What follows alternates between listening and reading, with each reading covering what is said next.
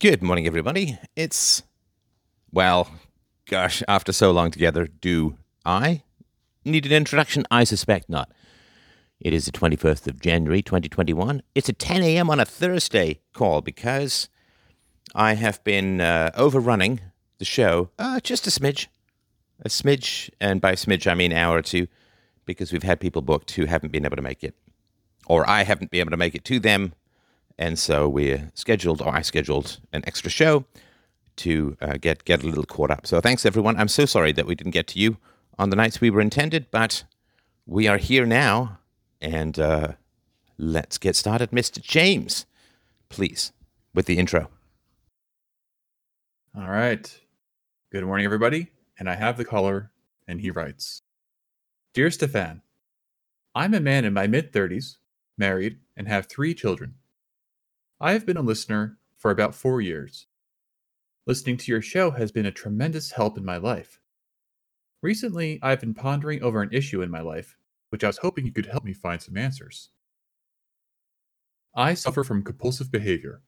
I wouldn't classify it as O C D per se, but I bite my nails, pick hairs off my beard, and do other similar things. I gauge in this behavior, especially when stressed.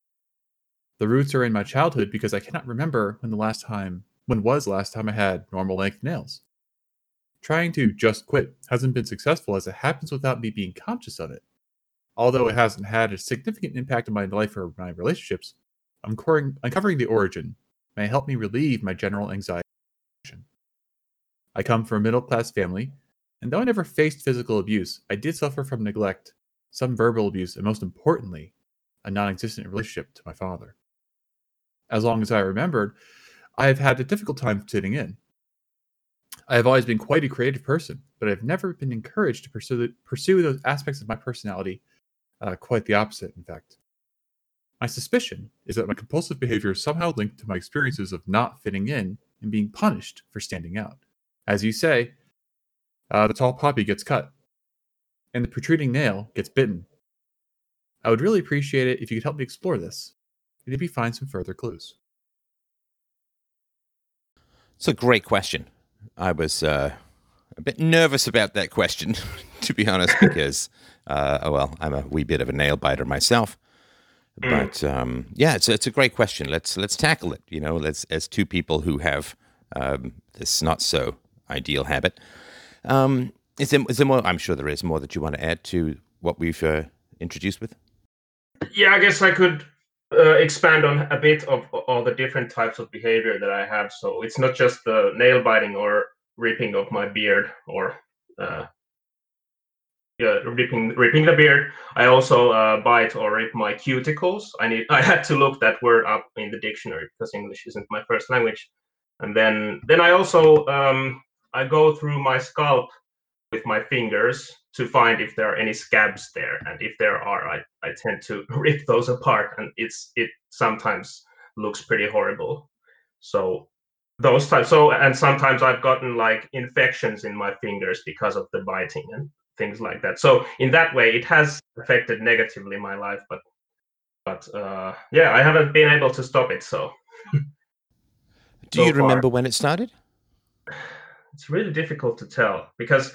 As long as I remember, uh, at least I can remember that my mom used to um, pull my hand out of my mouth when I, or you know, when I was biting my nails. So she would physically take my hand and, and take it out, just as a measure of, you know, telling me to stop doing it. But and I can't. What age was that? Like early, I'd say probably around ten years old or something like that, if I had to guess. But it's really difficult to say. Do you remember, as a child, seeing anybody, or or was there anybody in your environment who had these or similar compulsive behaviors? Hmm.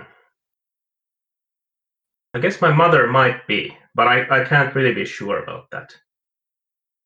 Really difficult to say. My mother may be, maybe my siblings. So I have an older sister and an older brother. I guess my sister may have done it, but it's really difficult to say. Can't really remember. Well, I mean, you've uh, do, do they still? I mean, you can see their nails, right? I I haven't uh, looked at it that so so in detail. So unfortunately, I can't tell.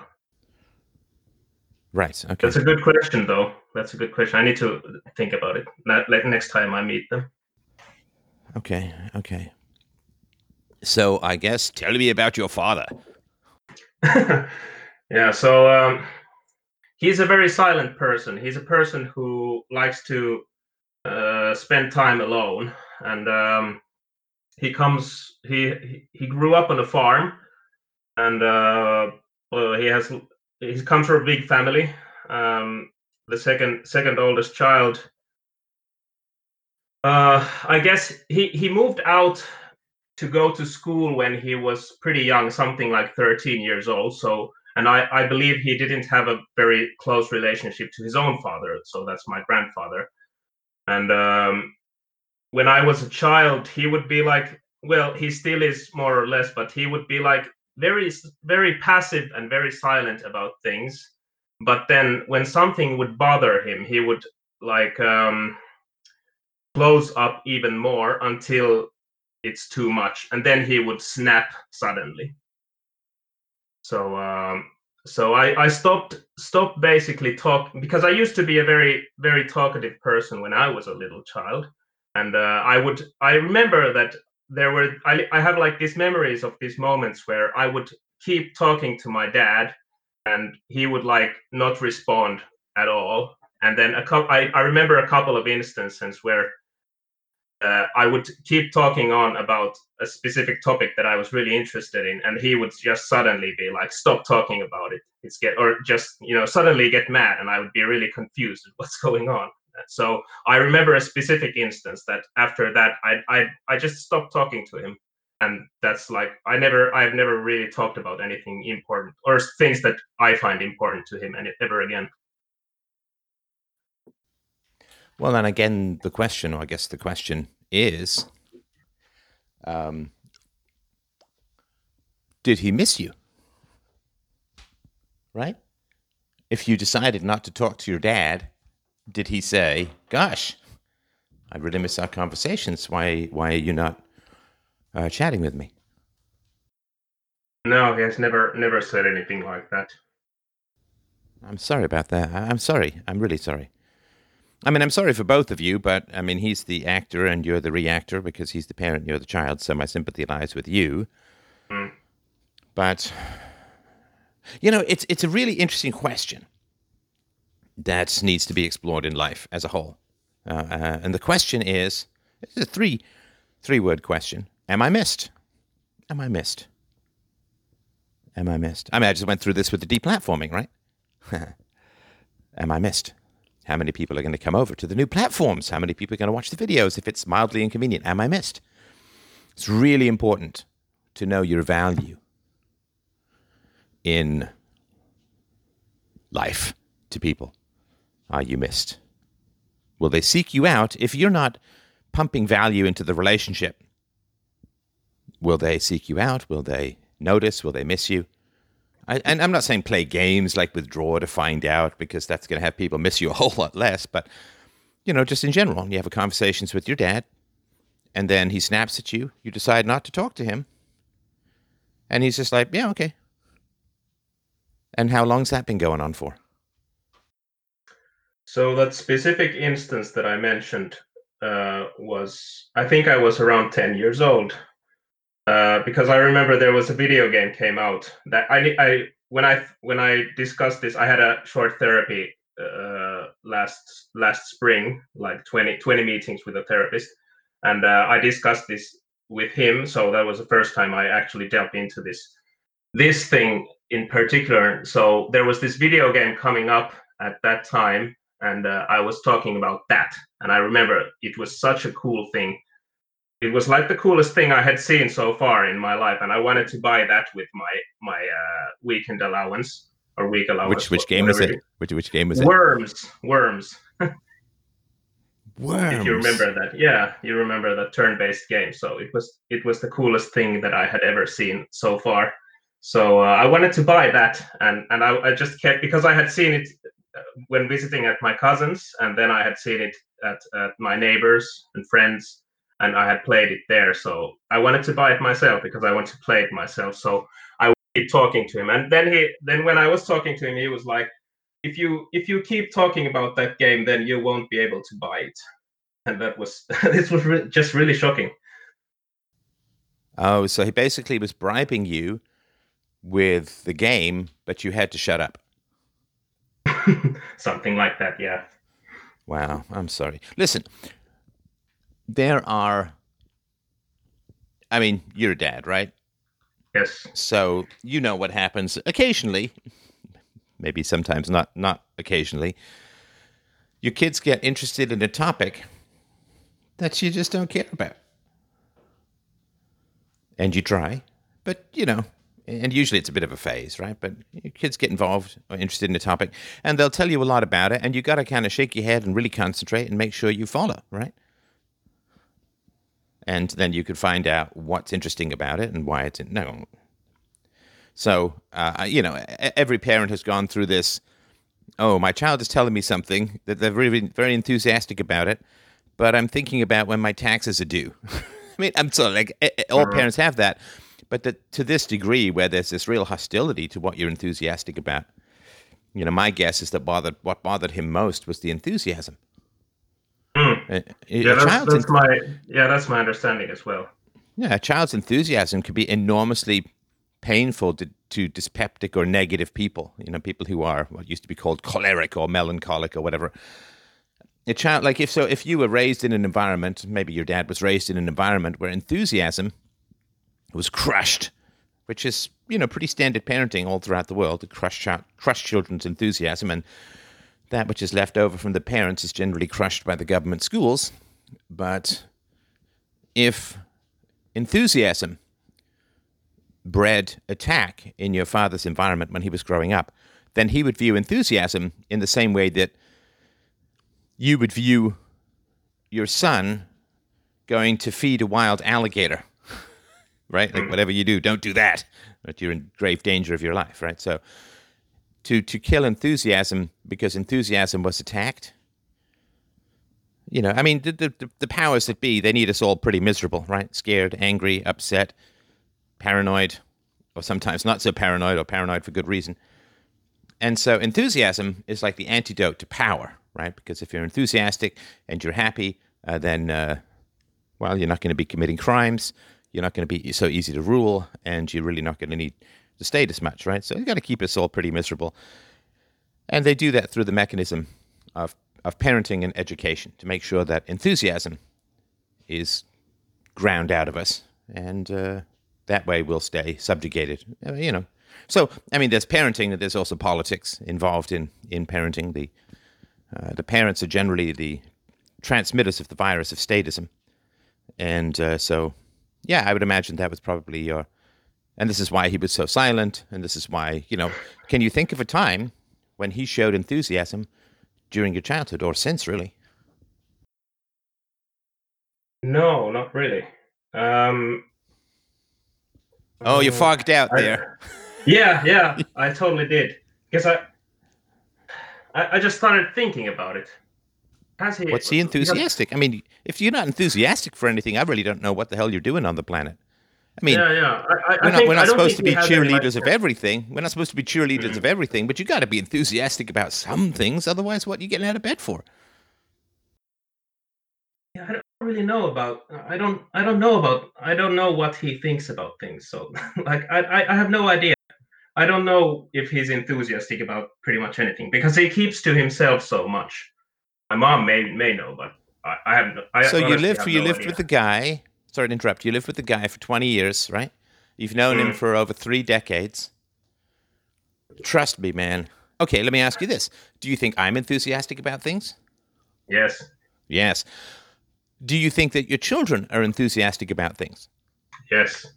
Yes. Are is your wife enthusiastic about things? Um. Lately, yes. I guess lately, when she yes. was younger, okay. Yeah. Um. Is your mother enthusiastic about things? Yeah, I would say. Okay. So, so that's also a little foggy. See. You should have empirical, you, there should be empirical evidence, right? In other words, oh, I remember when something arrived and my mother jumped up and down, or I remember when she was like, oh, I really want to go on this trip and I, you know, I can't wait to get there, or, you know, oh, a new book is coming out from my favorite author. I can't wait to, like, enthusiastic about something, somewhere, somehow. Now, if you've lived cheek by jowl with people, sorry, I know this is not, English is not your native. You've lived very close to people for decades. If you don't have any memory of them being enthusiastic about anything, then they're not enthusiastic. There's no hidden chamber of their heart where they're remaining enthusiastic, right? It's empirical evidence. You would have seen it. Hmm. I so guess if you can't remember a time when you... Fo- yeah. Go ahead, sorry. There's one thing at least that I know of. It's uh, going outdoors and, you know, cross-country skiing and uh, going camping and things like that. At least that's something that... They're both enthusiasts, and and singing, singing. That's another thing that they're very, very enthusiastic about. But I don't know if they, um, if it has been, you know, presented in their action or behavior so much, if you know what I mean. So it's more like um, they would take us when we were kids. They would take us, uh, you know, camping and going put a campfire in the woods and things like that pretty regularly, but. Um, Uh, otherwise, I don't remember that they would be like really excited. Yeah, let's go. All right, it's so fun to go. I don't, I don't remember that type of behavior. I guess my mother would would do that. That that would suit her personality also. But my dad, I just don't remember my father ever. You know, I think he's enthusiastic about being alone, being with his own thoughts. Huh. Uh, I don't really think that's enthusiasm. No. Getting away from people, like your family is a prison and you're breaking out, that's not really the same as enthusiastic. Mm. And what is your father's relationship to enthusiasm, right? So if he's not enthusiastic himself or pumped or pepped or whatever, what's his relationship, right? So I, I don't speak Japanese, but I'm not hostile to Japanese, right? Mm-hmm. So the fact that I don't have a particular characteristic, such as speaking Japanese, doesn't mean that I have a negative relationship with Japanese. So if your father is not enthusiastic, it doesn't mean necessarily or causally that he's hostile to enthusiasm.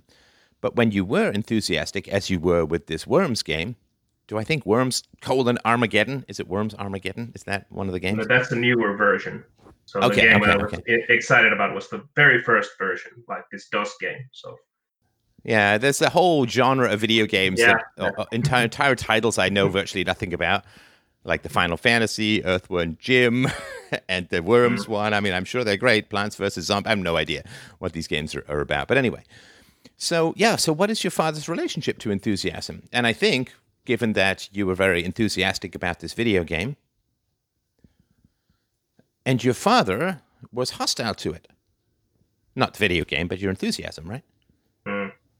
Yeah, I think I think that's the case, because when I when I observe my own reactions when my children are enthusiastic about something, so I can pretty much tell that, okay, that's how because I, I when my for example my son is eight and he's he's he's very similar to what I was like when I was that his age, very enthusiastic about things and loves to talk about stuff and just just keeps on talking if, if no one tells him to tone it down or anything like that.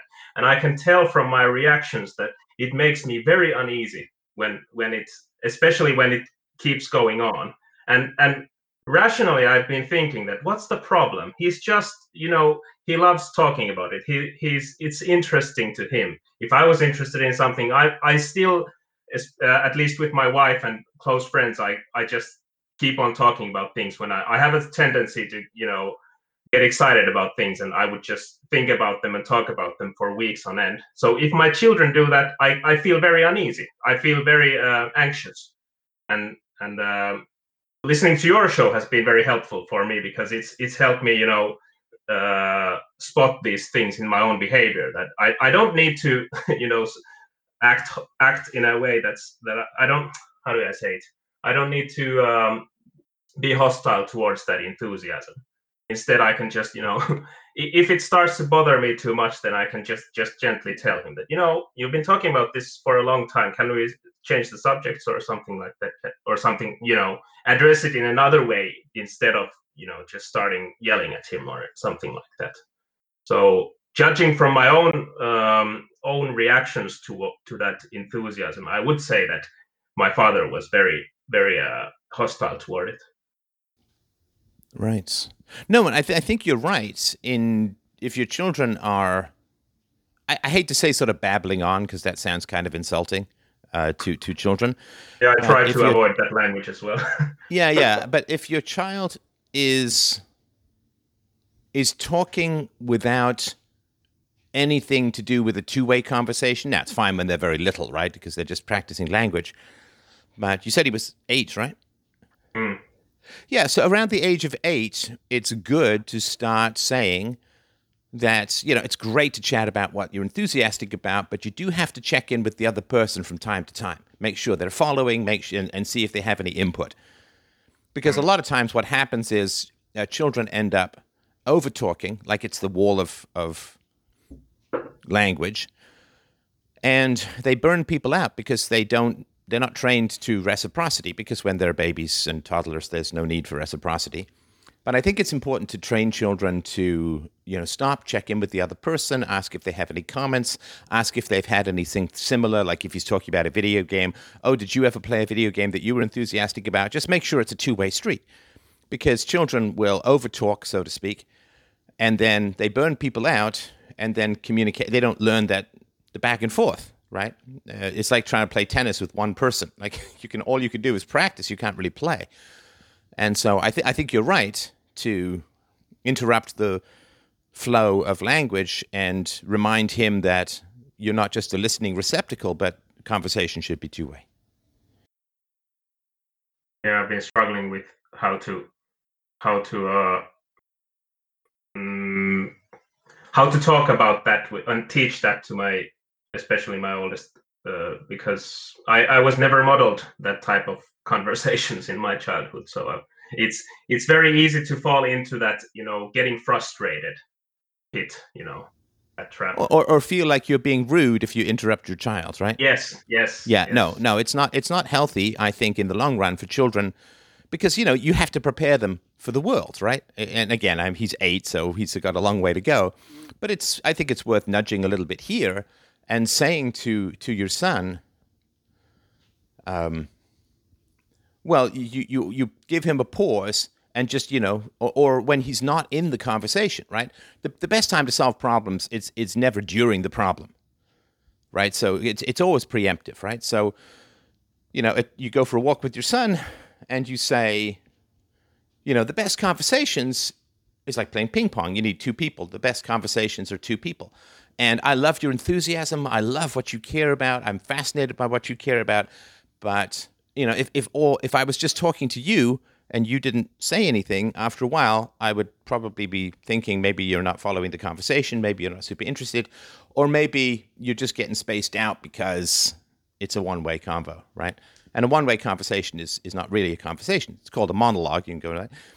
And so when you talk, it's important to check in with the other person and not just make it what you're talking about, but also make sure that the other person has something to say as well. And uh, you can you can make a joke out of it, right? So you can give a demonstration. Like, okay, I'm really interested in X, right? Now, uh, you could just start talking about X, and then you can say, okay, raise your hand when you've stopped following what I'm saying, right? And you just talk about it. And at some point, he's going to raise his hand, right? Ah, okay, so I, I made ninety seconds, and then you stopped following what I was saying. Now, if I, there was no, then then there's no point keeping going, right? Because you're not following what I'm saying, so I'm just talking, using you as like a listening post or something like that. And then you can try a little bit, you know, you can make a game out of it. Lift your hand when, when you've stopped following what I'm saying, or you've got bored, or you've lost, you know, interest as a whole, and all of that. And so, yeah, so it's important. You got to check in with the person and say, are you following? Does it make sense?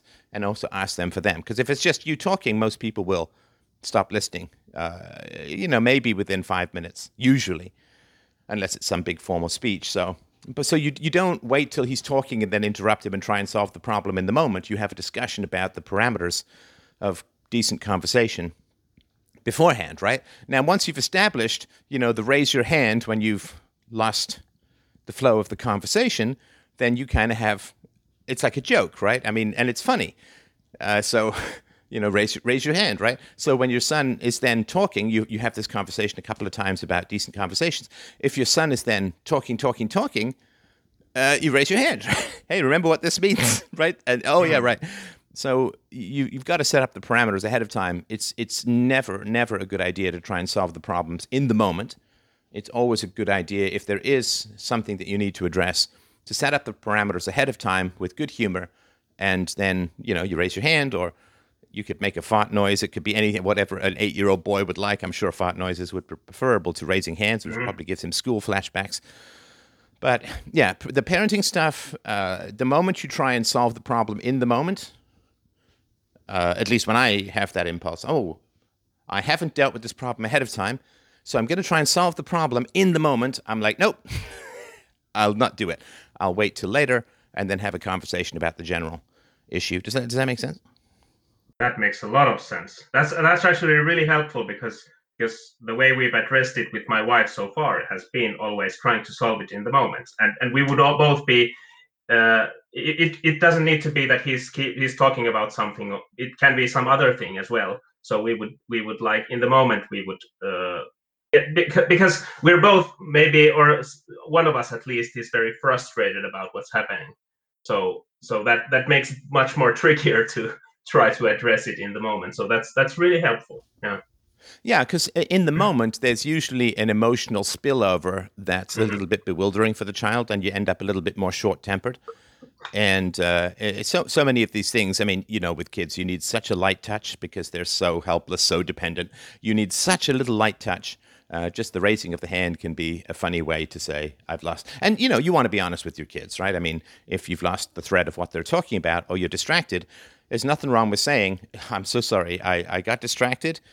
Uh, can you just rewind like thirty seconds? Uh, I, I do apologize, um, and, and I'll I'll pay more attention. Not your fault. Like, so you, you've got to be honest with your kids. And if the wall of language is just washing you away... Um, Again, once you feel irritated in the moment. Anyway, I've already made that point, so... Uh, okay. Mm. So, enthusiasm, enthusiasm, enthusiasm.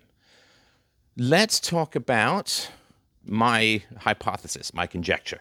Uh, let's talk about me! No, mm. I, I want to sort of gather information from you to see if what I've thought about with regards to this conversation, whether it holds true or makes any sense. So, I want to talk about vulnerability. Vulnerability. So if you're distant from your father,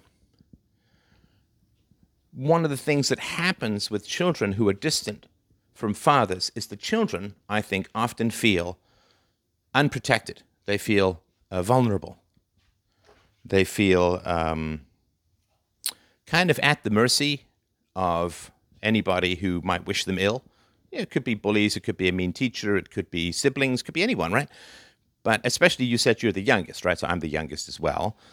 And the question of vulnerability, I think, is kind of correlated to the nail biting. Well, I'll get into that in a bit. But, you know, again, I don't want my idea to do anything to overthrow your actual experience, because I am an empiricist. So did you, as a child, what was your relationship to... when you'd get pushed around, or or when you'd, somebody would wish you ill, or do more than wish you ill, maybe enact something that caused you uh, some something negative. What was your relationship to uh, being pushed around as a kid? Uh, well, I was I was bullied in in school around. I, it started when I was around ten years old. Apparently, some seems to seems to have a, a correlation there, and I was bullied until I was uh, something like fifteen or so. So a couple of years of that, and if I re- try to remember the how I reacted to that, it was either uh, being passive, trying to be passive, because I had been taught that, you know, turn the other cheek and uh, and. Uh, if if you don't mind the bullies, then they will go away. Apparently, it doesn't work that way, but um, um, but then every now and then I would like um, oh, just something clicked in my head.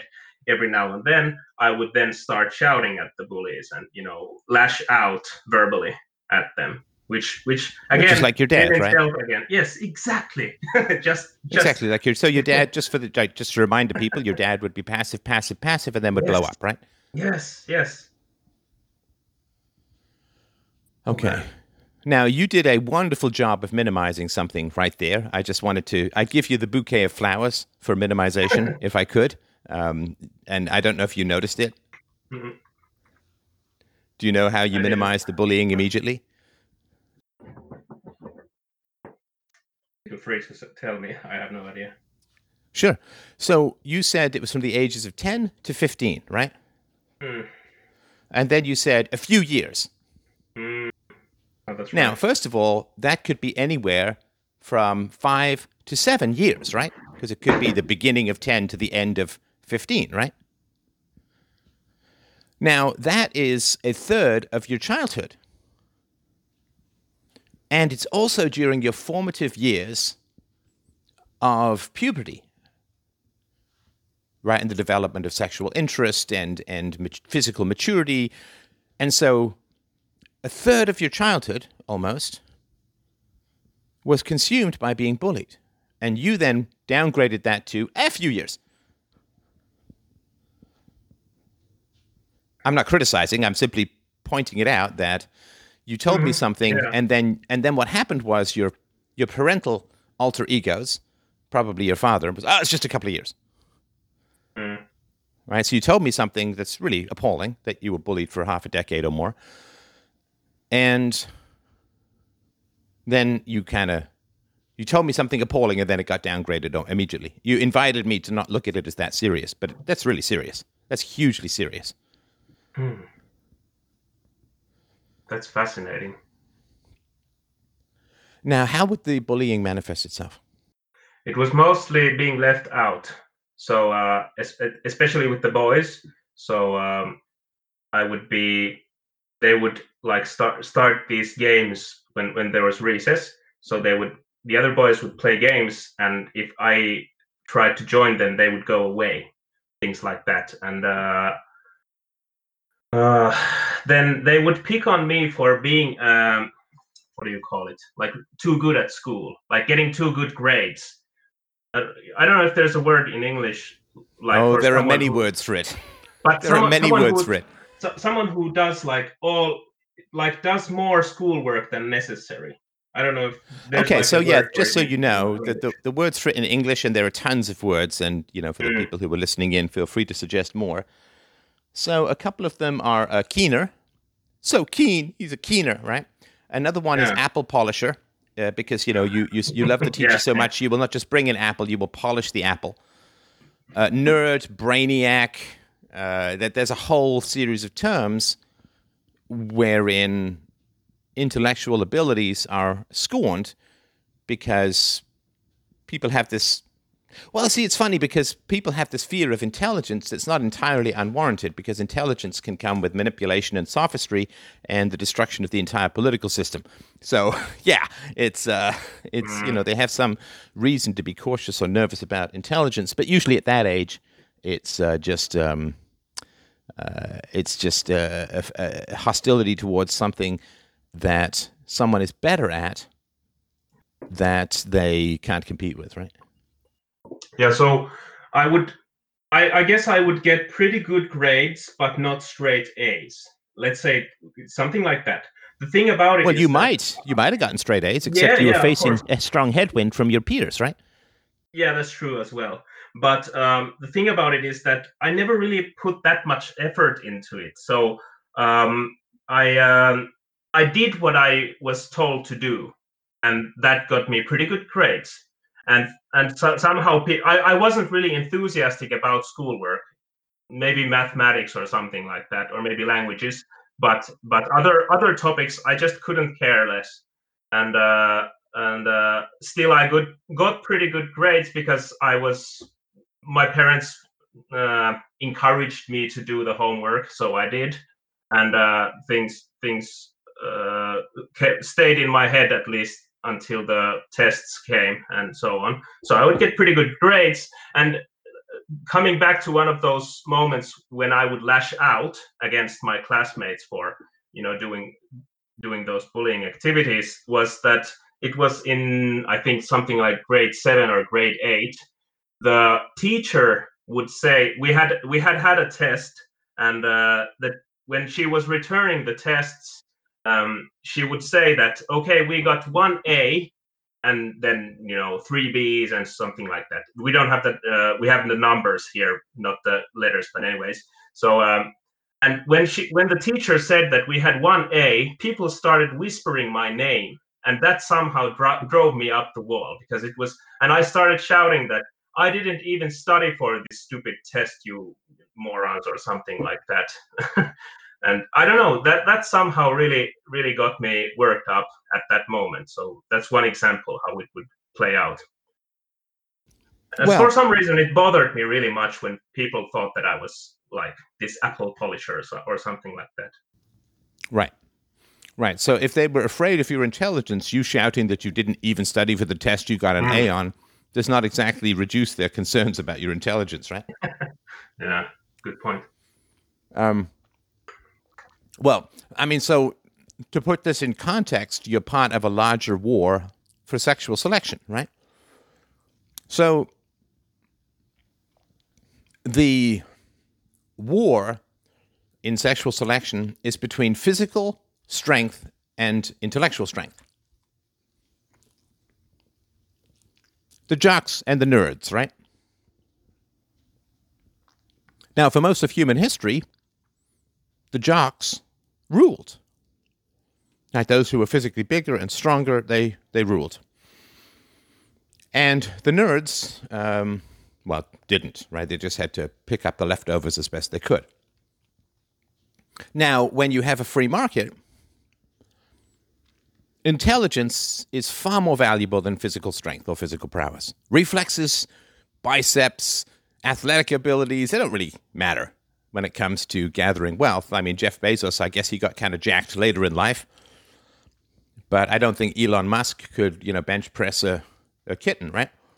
So when you get a free market, the sexual value, the sexual selection shifts from brawn to brain, from muscle to mind. Now, all of the people who have good physical abilities, the jocks, those people really don't like when the sexual selection tilts away from them towards the brains, of course, right? I mean, naturally, any more than you would like it, or, or that the, the nerds like it. So to say. I'm not calling you a nerd, right? I'm just saying that this is the typical um, swing. So the brainiacs don't particularly like it when the cute girl chooses the dumb jock, to take a stereotype, right? Because, I don't know, there was an old uh, old movie, I mentioned this before, there was an old movie, Network News, and there's this brainiac, this, this keener, apple polisher, and there are these big dumb jocks who keep picking on him. And at one point, he does what you did, what your dad did. He turns and he screams at them, "Yeah, you know, you're going to get stuck in this small town. You idiots are never going to make more than twenty thousand dollars a year. Never." And that's his big... And he does go on to become very successful and all of that. Anyway, so the big dumb jocks, they turn to each other and say, twenty thousand dollars a year? That's pretty good. I'm thrilled. Right, so so in terms of the high-value females... That's the battle between the brain and the body, the mind and the body, right? And during a time of, of danger, during a time of, so, so, of social instability, women gravitate towards strong muscles and, and so on, right? And also they, they like um, somewhat unshaven, because somewhat unshaven usually indicates um, more physical aggression. Um, we don't have to get, get into why. But um, the stubble is considered very attractive these days, which is not the case in the past at all. So the dumb kids, or the average intelligence kids, wanted to exclude you and punish you for your intelligence, because if you had both intelligence and confidence, then you might be able to snag the high-value females. Whereas if they could punish you for your intelligence and set you at war against yourself, then you would be too insecure to approach or win the high-value females, thus leaving the... It, you understand, it's it's just it's it's a, it's a battle for sexual access. It's not personal. They didn't hate you for your personal qualities or your individual capacities. It, it, it had nothing to do with you fundamentally. It was just the normal battle for high-value females. It, it's inevitable. It's all throughout the animal kingdom, including, of course, the human kingdom. And, you know, like when you see one stag battling another stag for a female, it's not like the one stag has a huge personal animosity to the other stag. It just hates his character. Or it's just, you know, we we have to fight because the female would choose the winner. Hey, man, nothing personal. It's just that my genes are telling me to battle you because that's, you know, the high the high value female would choose the winner. When the frogs attack each other uh, and and fight, it's not again, it's not personal animosity. It's just all driven by the choices of the high value females. And I say this not because, you know, I mean, it's upsetting and it's hurtful, and I get all of that. And, and I'm not trying to say don't feel hurt or upset. What I'm saying is just don't take it personally. It's got nothing to do with you. It's just bald apes doing what bald apes do. Now, the fact that you were unprotected, that to me is really, really important. But just, yeah, don't take it personally. And this is to all the people, look, look, you people out there who listen to this show, you're top one percent of the one percent intellectually. I mean, with without a doubt in my... And I've I've chatted with, you know, thousands of listeners over the years, and and uh, it's, you know, you're all just bloody brilliant, right? So just recognize that the attacks upon your intellect is nothing personal, right? They didn't evaluate your character, find you wanting, and decide to put you down for some moral reason. It's just like, oh, wow, if this guy... You know, maybe you're physically attractive too. So if he's smart and physically attractive, man, we can't compete. He's going to get the high-value females. Now, we can't make him unattractive. I mean, maybe they wanted to by beating you up, but, you know, that would get them into much trouble. We can't make him less intelligent. But what we can do is punish him for his intelligence and set him at war against himself. And that way, it could be smooth sailing to the high-value females. I have a very strong urge to start, well, doing what I, when I, what I used to do when I thought about bullying when I was younger, is to, you know, focus on, well, you know, I was a pretty an annoying kid, and I would, I would, you know, flay, flay my intelligence into in their face, and that's why they started bullying. But I realized. Well, sure, that no, listen, kind of, you, yeah. you, you. Sorry to interrupt. You may very well have done that. Mm. You may, mm. and, and that's your fight back. See, it doesn't justify the yeah. bullying. It's like you, you're saying, oh, yeah, I, I mean, basically that's what you, I'm so smart I can get an A without even studying, you idiots. Mm. And that's what, what that is, of course, is you're not talking to them. You're talking to the high-value females and saying, I get an A without even trying. Can you imagine how much money I'm going to make in the future? Mm. I mean, so every, everybody's, all the boys are talking to the high-value females. That's pretty much all the conversation. Sorry, go ahead. Yeah, can I share one thing that clicked me again with, with what course. you were just saying? So about the the whole, you know, the sexual selection thing and everything. So when I when I was in grade nine, um, my my now wife, her family moved to the city that I live in lived in then, and um, so we met met at the church youth group. And and we started going out, and you know, one one thing led to another, and now we're we've been married for quite a long time since then. So, anyways, uh, so people would start seeing me hang around with this with this pretty pretty new girl who just came to the grade nine, and uh, to our school, and uh, one of my classmates, like the the queen bee, so to say. So she was like the alpha female, smart. intelligent, uh, quite beautiful, good singer, things like that, and very, very self-centered, if I may add.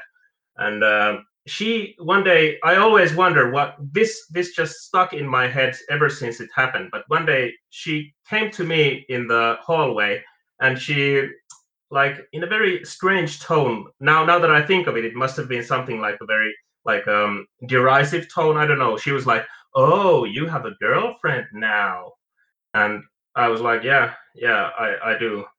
What, what about it?" So it kind of clicked me now, because she, like, like how, how she would have that, be part of that whole system of, you know, keeping the intelligent person down. Or, right, or something right like now. That. I don't know. So the, the analysis of this is not to let your father off the hook at all. So so I, the reason I wanted to talk about this, and this is for the listeners as a whole, like, it's not personal. It's not like they there's some. I mean, they try to make it personal because that's the most effective way to take someone out of the game, right? But but here's the thing. It's your father's job. It's your father's job to protect you from bullies. I mean, I love women. Mothers are wonderful. We couldn't be here without you. You do amazing things in the world. But the number of moms who can help sons with bullying is, well, what they say, vanishingly small. I'm sure there's a few, but it's the dad's job, right? I mean, it's the dad's job to protect the son after the mother has finished protecting the son from physical dangers. It's the dad's job to protect the son from social dangers. And your dad completely fucking failed.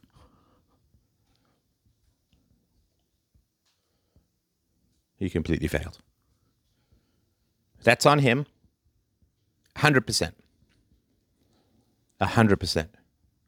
He needed to be there to help you navigate the dangers of being a high-value male.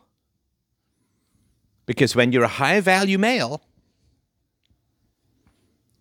other males will try to pull you down, to set you at war against yourself, to exclude you, to punish you for whatever attributes make you high-value. And it's even worse if those... if what makes you high value is intellectual. Because you can turn an intellect against himself, but you can't make a handsome boy ugly necessarily, right? So your dad had one job, which was to protect you from social dangers. Now, if your mother had let you play with steak knives, had let you play with fire, and you had tumbled down the stairs and broken an arm, and she had failed to protect you. She dropped an iron on you. If she had failed to protect you, you grabbed something hot from the stove.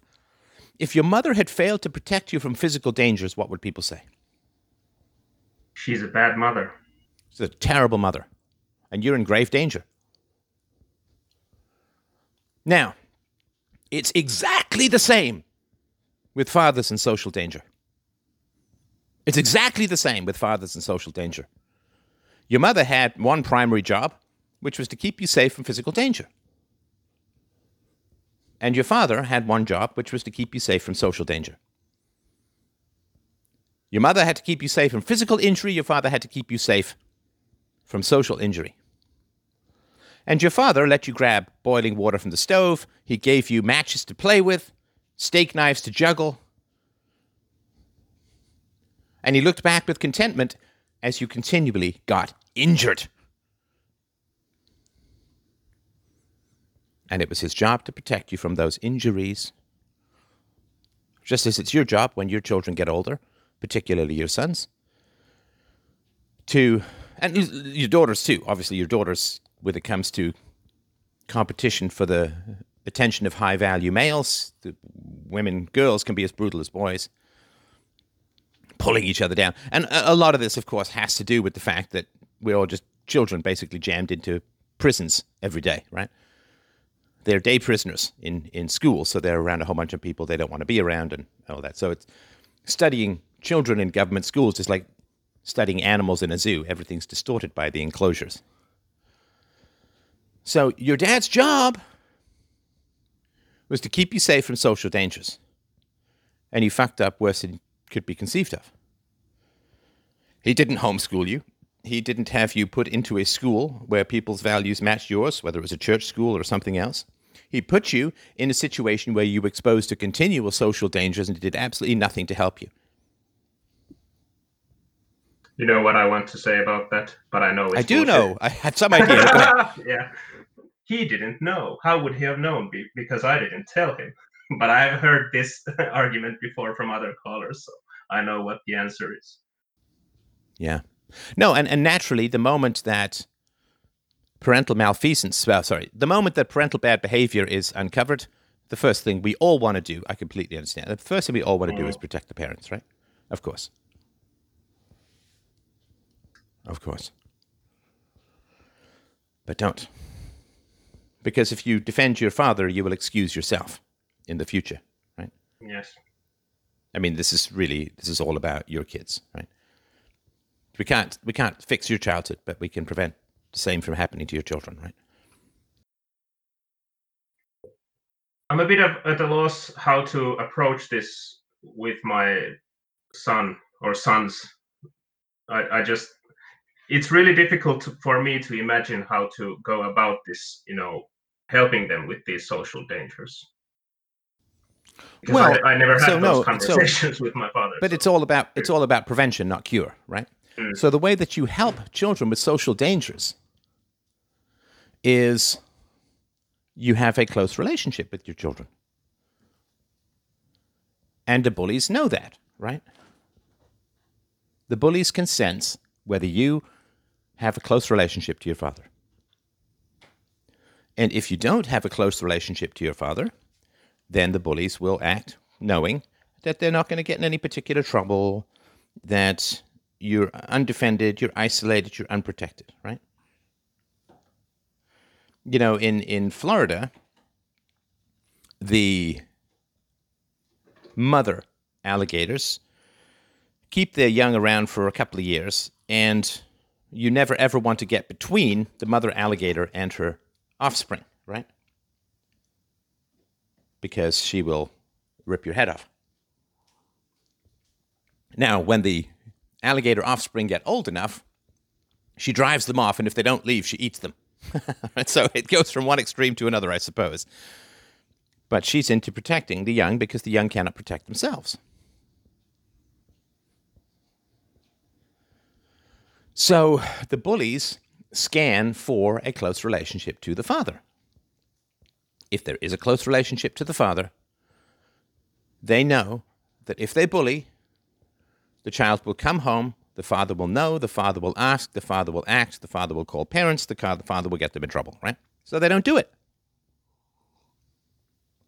But if the child is abandoned, lost in space, no protector, separated from the herd, without a guardian, aha, uh-huh. easy meat. Easy prey, right? And they were right. You were easy prey, not because of any weakness in your character, but because you were unprotected. A baby alligator without the mother alligator around just gets eaten. Is that because the baby alligator is weak and lacks moral fiber and is a bad person, a bad alligator, naughty? No. It's because it's small and weak and there's no parent to protect. Right? Because the bullying has us internal, oh, I, I did something wrong, I was small, I was weak, I, I was an annoying kid, I bragged, I that's all nonsense. That's all just a way of excusing both your parents. Both your parents. Because if your father forgot his duty, it was your mother's goddamn job to remind him. Oh, our son doesn't seem to be very happy. Our son seems to be kind of excluded. Our son doesn't have that many friends over. Talk to him and figure out what the hell's going on, oh husband of mine, right? Mm. That's the that's only way. Too. That's the only way he would it, it, ever do things with me and my siblings was when my mother would nag to him about. At, at least that's how I remember things. So did your mother know you were being bullied? Probably not, because I didn't tell her either. And she, she, um, when I before the bullying, um, the long-term bullying started, there was one kid a couple years earlier. I had been in a summer camp, and this one kid started bullying me there. And uh, when school started, then in the in the autumn, um, the same kid, he was one year older. He was at the same school, and he would uh, continue the bullying there. And uh, I told about it at home, and my mother arranged a meeting with that bully's mother. I think he was like a single single mom. The boy came from a single mom household. So we went there and talked about it there with the with the bully present. I it was me, my mother, he, him, and his mother. And uh, after that conversation, the bullying stopped from him. Now, I don't know why. The, what happened, because in that case I told my parents, so um, that's how they uh, knew about it. But after after the long-term bullying started, um, it's really difficult to say why I wouldn't tell. I mean, yeah, there are many probably many reasons, and uh, they they should know, of course. Um, but uh, I don't know. Maybe my mother would have uh, uh, done something about it if. If um, if she would have known. She was very much like the authority figure in my family. Okay, okay. Listen, I, I, I sympathize with your self-criticism. I really do. But it's bullshit. Mm. I'll tell you why. Okay, so think of a boy who's being bullied. And the boy is, say, thirteen or fourteen. He's beginning to grow his beard. His voice is breaking down into the froggy depths of adulthood. And he's being bullied. And who comes to solve the bullying? His mommy. Mm. Think that's going to help? No. No, sir. Oh, did you have to call on mom to solve your problems, little boy? You'd be a mama's boy. It's your dad's job. Sorry. Maybe when you're prepubescent, right? It's your mom's job. Or maybe it should be your dad's job as a whole anyway. But well, your mom did it. But if your mom rushes in when you're a teenager to solve the bullying problem, oh boy. Now, you say you didn't tell them. But you did. You, you you tell them, and children tell their parents everything all the time involuntarily, because the bullying affects your mood. And the mood change is what your parents are supposed to notice, right? Yeah, I can notice it from my kids immediately if there's something going on. You know immediately when your children mm. are unhappy about something. Mm. Of course, right? And you also know that sometimes you have to pursue your children just a little bit to get them to tell you what the problem is. Mm. Right? Yeah. So the reason you didn't tell your parents is that they already knew. And they already signaled that they weren't going to help you. Mm. Because they didn't ask you what was wrong. Now, dealing with bullying is a complex thing. And if your parents knew that something was wrong but didn't want to help you, then they would probably mess up solving the bullying problem and make it worse, because they'd already, like, hey, we've already been really clear by not dealing with your mood that we don't want to help you with the bullying, so if you kind of corner us and make us help you with the bullying, we'll just find some way to make it worse. Mm. Right? Number one. Number two, if they genuinely, I don't know, for whatever completely bizarre reason, have no idea that you're unhappy, then they lack any emotional sensitivity or any social skills whatsoever, in which case, dealing with something as complex as bullying, they'll they'll mess it up because they're completely blind to human motivation, human emotions, and human experience, right? It'd be like me trying to negotiate with the Japanese ambassador. I don't know what I don't know what the culture is, the language, the right? I, I don't know the little niceties. So I would mess that up, right? So I don't see any circumstance under which telling your parents, when they already knew, would do any good. So it would seem to me that you're like, okay, I'm, I, I, I guess I'm on my own.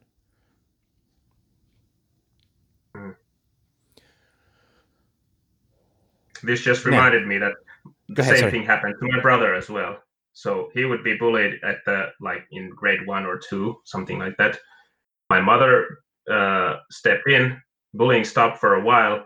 Bullying continued later, and my parents didn't do anything. He didn't tell actively, like me either, but but also, you know, at, like what you had just said. It's the exact same thing happened with him.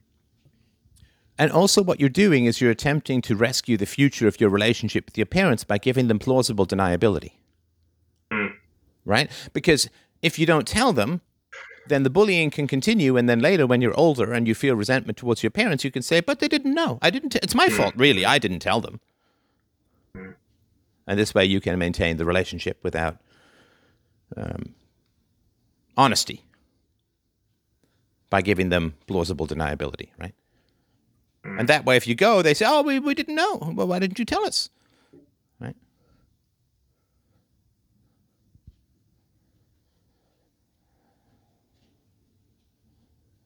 Okay, so let's turn to the nail biting, all right? Mm. Do you know what the phrase, the word, declawed means? So that your um, nails have been cut off. Basically, or in a in a figurative sense, that you have your uh, how do you say ammunition taken away. I don't I don't I can't come up with a better the better explanation. Yeah, you declaw cats so they don't hurt you. Mm, yeah, it also means that they can't defend themselves if they're outside. So I would. You know, so what dogs do is they they set up a pecking hierarchy in a A pack, right? And there's a dominant dog, and the other dogs signal their own submission by whining, putting their heads down to the ground, or if there's a conflict, then the dog that ends up winning, the other dog will go limp, will turn its head, will expose its neck, and thus signal its submission, right? So you said you started biting your nails around the age of ten. At the same time, yeah. roughly, that the bullying started, and I would argue that was to signal your submission. Mm. And to signal that you were unprotected by your father.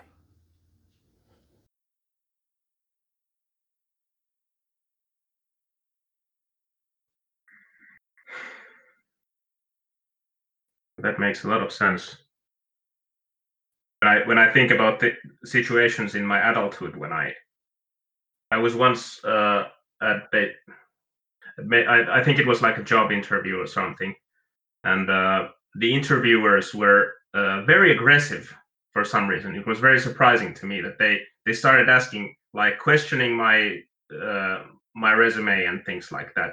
Very, very aggressive, like in a very aggressive tone. First, they were very friendly before the interview started, and then they just it it did a one eighty, and then they started being very aggressive. And I remember that situation. I started. I have very vivid memories of the situation. I would like look at my nails almost the rest of entirety of the rest of the interview, and so, and a little bit, you know, start. Um, How do you call it? I, I could I wouldn't bite them, but I would, you know, do things with fidget with it with them with my other hand. So well, you would like you would be signaling you would you would yeah. be drawing their attention to your bitten down nails, which would signal submission, right? Mm. You might as well be whining and exposing your throat, so to speak, right? Mm-hmm.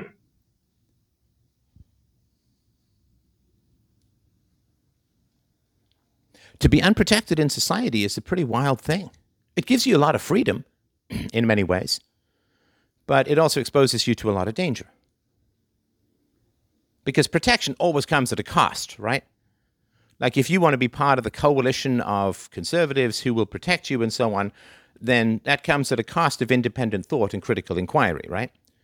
So if you are willing to forego the protection of the group, then you can challenge the morals of the group, you can advance society, you can do all kinds of cool things, but it does expose you to a good deal of danger at the same time. It's sort of like, you know, like the, the caribou, the ungulates. They, you know, they have these paths that they take when they migrate. Now, maybe there's a better path. Maybe there's a better path. Shorter. Because all the predators know the path that you're taking, right? Like the, the crocodiles all gather where the zebras are going to cross the river. And so if you're a caribou, let's say you're like, you know what, this path sucks. We lose like ten percent of the herd every year to wolves. They know exactly where we're going to be. I'm going to strike out and see if I can find a new path, right? Now, maybe you'll save the herd. Maybe it'll be brilliant and you'll completely re-engineer how the herd moves and the wolves will be distracted and confused and, and you'll save hundreds of your fellow caribou and blah, blah, blah, right? But in order to go and find this new path, you've got to go off on your own. Ooh, that's bad, because if the wolf pack comes across you, you're fucking dead. So you have freedom when you separate from the herd, but it comes at great risk, which is why a lot of people don't do it, right? But it's why all progress comes from those who separate themselves from the herd. So in a situation of aggression, now, in a rational society, we would negotiate according to reason and evidence and so on, but in an anti-rational society, it's dominance and submission, because basically we've become highly sophisticated apes with laptops.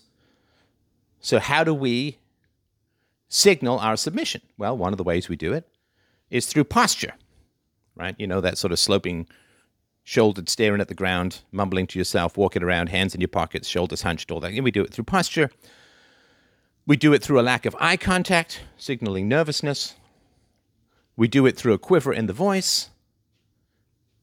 We do it through grooming if we don't take care of ourselves. We do it through body odor sometimes, saying, I don't have social skills, you can dominate me. And we also do it through the physical evidence of nail biting. Nail biting signals, I will submit. Now, why would nail biting develop? Because you need some symbol of submission when you're unprotected and you're being set upon by wolves. Well, that's not a bad analogy because wolves will kill you no matter what, right? But you need some signal that you're unprotected by your father. So the people who bit their nails and thus reduced attack by signaling submission probably did better than those who had no physical markers, and therefore the submission requirement would escalate to violence, right? And they might get killed. Because when we don't negotiate through language, we end up negotiating through other things.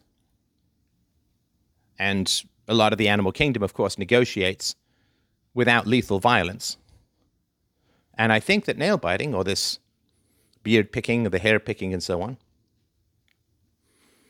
is a way of signaling to people, I'm unprotected by my father, and I will submit. And that way, you avoid the escalation that could result in violence.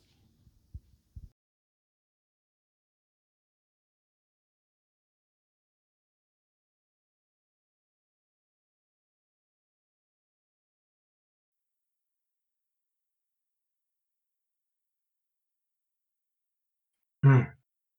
That's that's quite something, I have to say. Well, it's just a conjecture, and yeah, um, yeah. obviously, if it doesn't match with your experience, we'll toss it aside. And I, that's why I appreciate this conversation, right? Yeah, well, actually, it does does does make a lot of sense. So no need to toss that aside at all. That's quite something. It's just uh, I, I'm I'm because it, it threw my mind in a huge loop thinking about it, so that's why I'm so silent. Well, t- tell me, just tell me. It. This is, you know, I'm I'm happy to have this. I want to make sure this is two way. I cancel you to, to not have your son mm. have a one way conversation. So mm. you know, if you can take me on your journey, I'd be thrilled. So yes, like. The thing I've been thinking about now during this conversation, when you when you started talking about the declawing thing, was that um, I've always had a fascination to violence ever since when I was a little child. The first time I saw, uh, you know, the cartoon Teenage Mutant Ninja Turtles. So I would see the first time I saw that on T V, I was maybe five or something. And that was, again, like the most amazing thing I had. There was an explosion on T V, and that was like, it was just so amazing. I, I couldn't describe it. I remember the feeling that I got seeing just an explosion on T V. That was just, just uh, like, um, and then playing with those toys. And, and I've always loved um, like war games and uh, things like that. And um, but um, then on the other hand, I w- I've always been very um, afraid of physical altercations. So if someone would push me or anything, I didn't I didn't really experience that much of that during my uh, during my childhood. But uh, uh, but then in my late like late teens, let's say uh, eighteen, nineteen, I started. You know, I, I wanted to learn to fight. For some reason, that was re- very fascinating to me. I, I started doing kickboxing. I did taekwondo for a couple of years, and lately, before COVID lockdowns, I, I did. I've been doing a couple of years. I've been doing Brazilian jiu-jitsu and, and, and grappling. And I, it was when I started the grappling, because that's very physical. So um, it was really, really intimidating to have that uh, full contact with another man.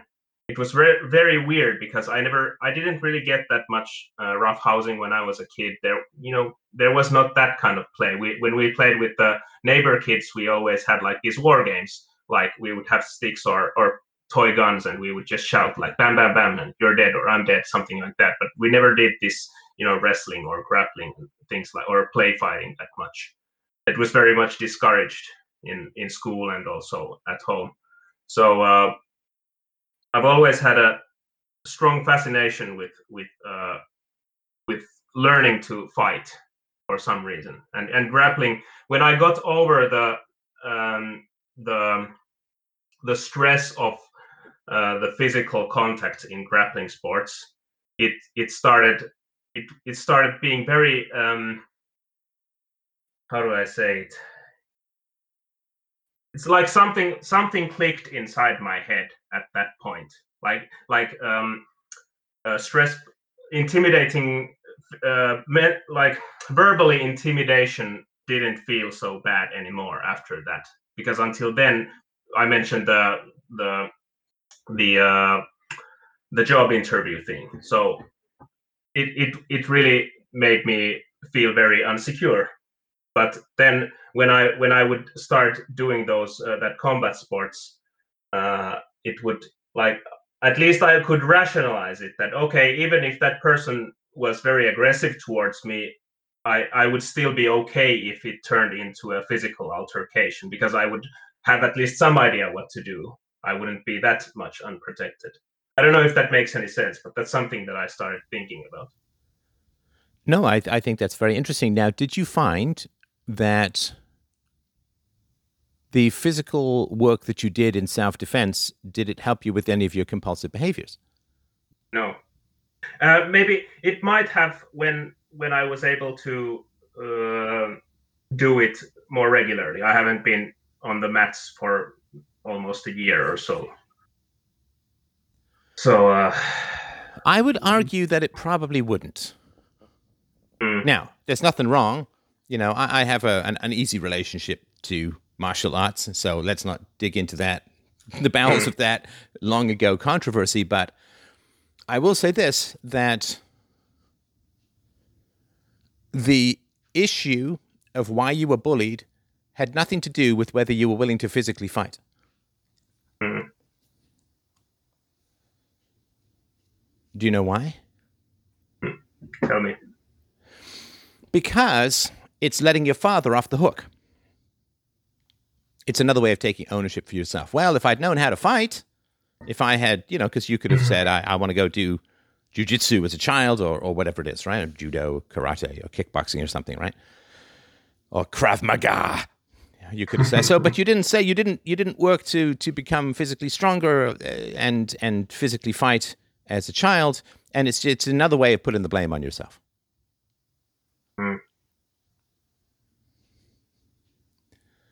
I guess and there's as a thought you know, in my as head you know, that, the purp- sorry, no. sorry, go ahead.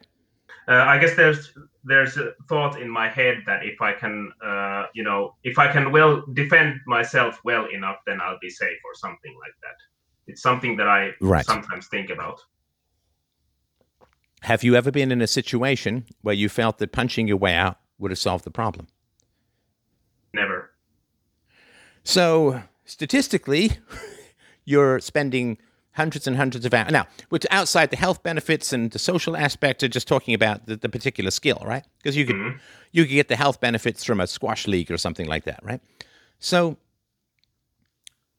you are pouring hundreds of hours into trying to solve a problem that has never once arisen in your life and will almost certainly never arise in your life.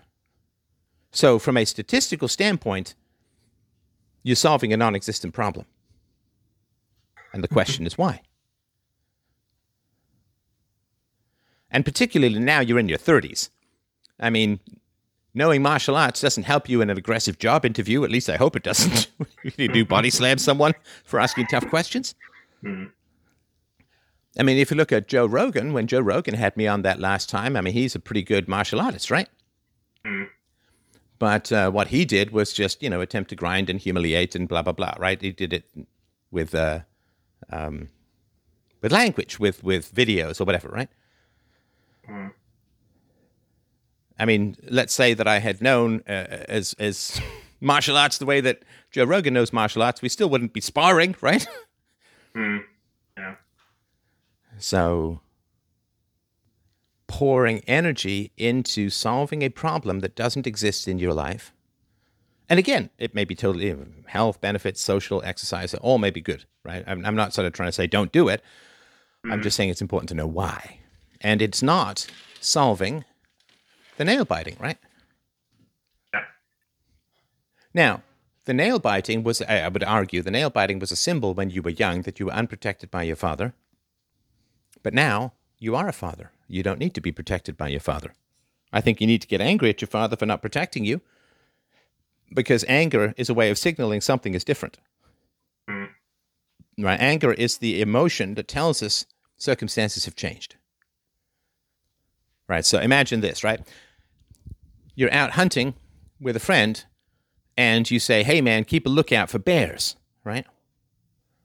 And then he dozes off. And then a bear rushes at you, and you grab him, and you, you shake him awake, and you all run away, right? So your first emotion will be what?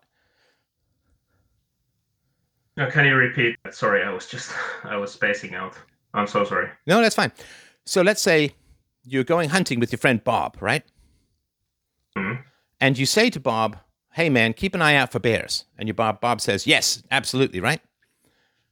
And then, I don't know, he climbs up a blind and you stay at the bottom or whatever. So he's safe, right?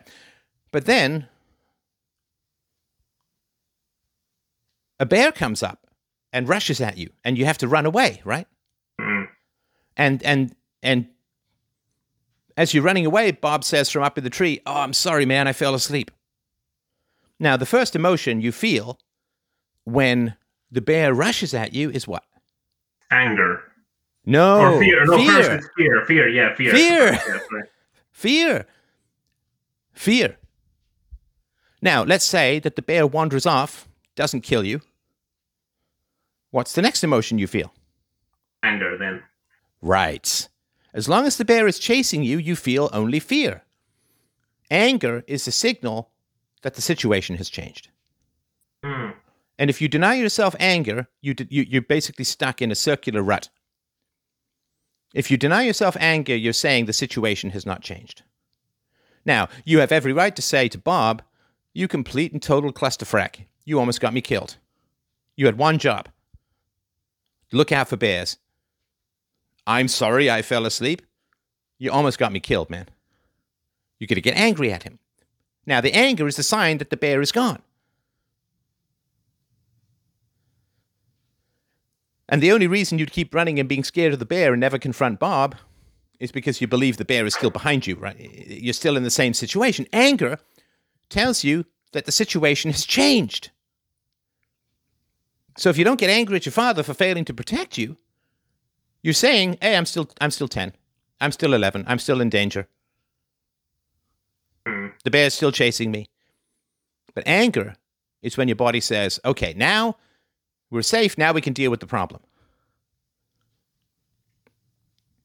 And that's why when you sort of started minimizing and excusing your dad, and I think that the martial arts is part of that. I think the martial arts is, well, the problem was that I just, um, I didn't have physical self-defense.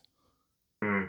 But even that goes back to your dad, because your dad could have said, hey, man, if you want to deal with bullying, then uh, we got to get you into self-defense, right? Except, except, what's the problem with that? When you were a kid, what's the problem with martial arts? Mm, it was discouraged. No, let's say that you had learned martial arts when you were ten, right?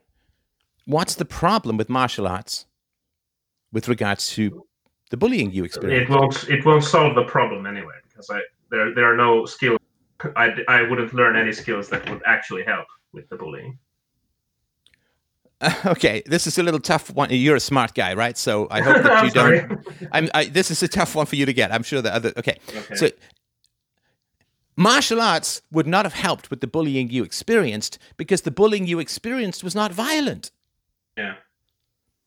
I mean, you quoted verbal mockery, verbal put downs, exclusion, isolation, rejection, all of these things, right? Now, how the hell is martial arts supposed to help you with kids who don't want to, um, they, if they don't want to play with you, are you supposed to beat them up? That makes you the asshole. That makes you the bully. Now, if if you said, well, the primary problem I had when I was bullied was the bullies would beat me up, okay, then martial arts could help with that, right? But when you're facing ostracism and verbal abuse, you can't beat people up for verbal abuse. You can't beat kids up for not wanting to play with you. Right? Then then you're the bad person. Because they're not violating the non-aggression principle. You are.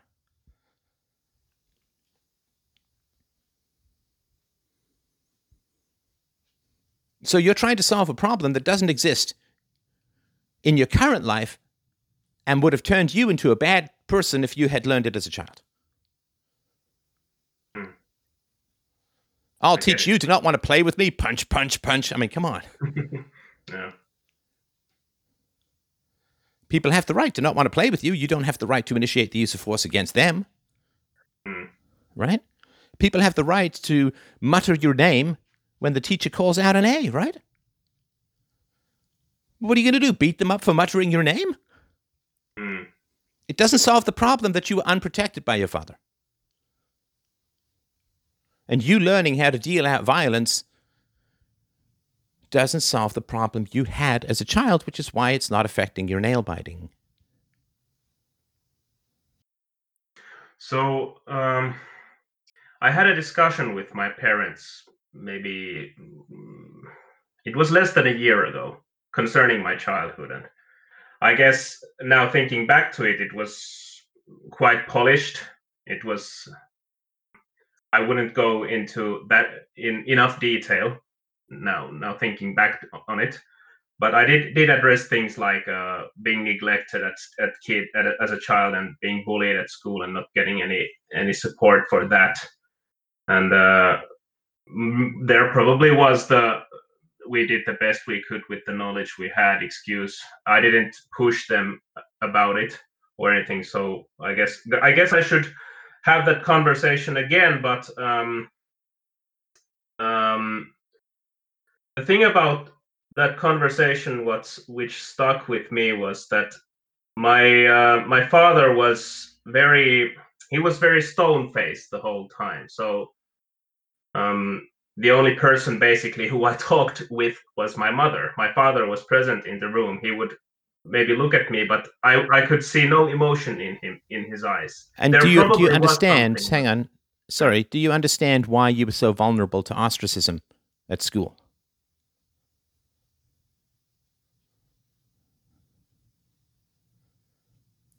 I can't. Because your father ostracized you at home. Mm-hmm.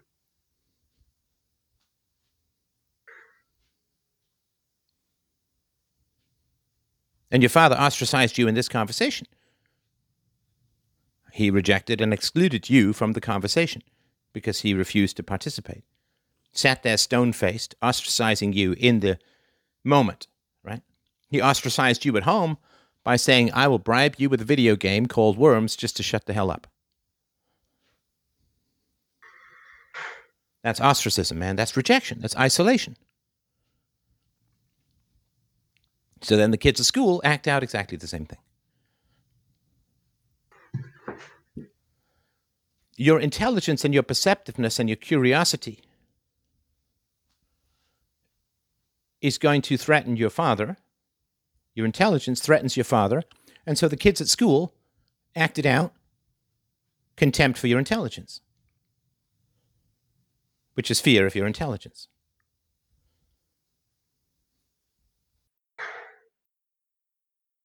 Why is it so difficult a pill to swallow that?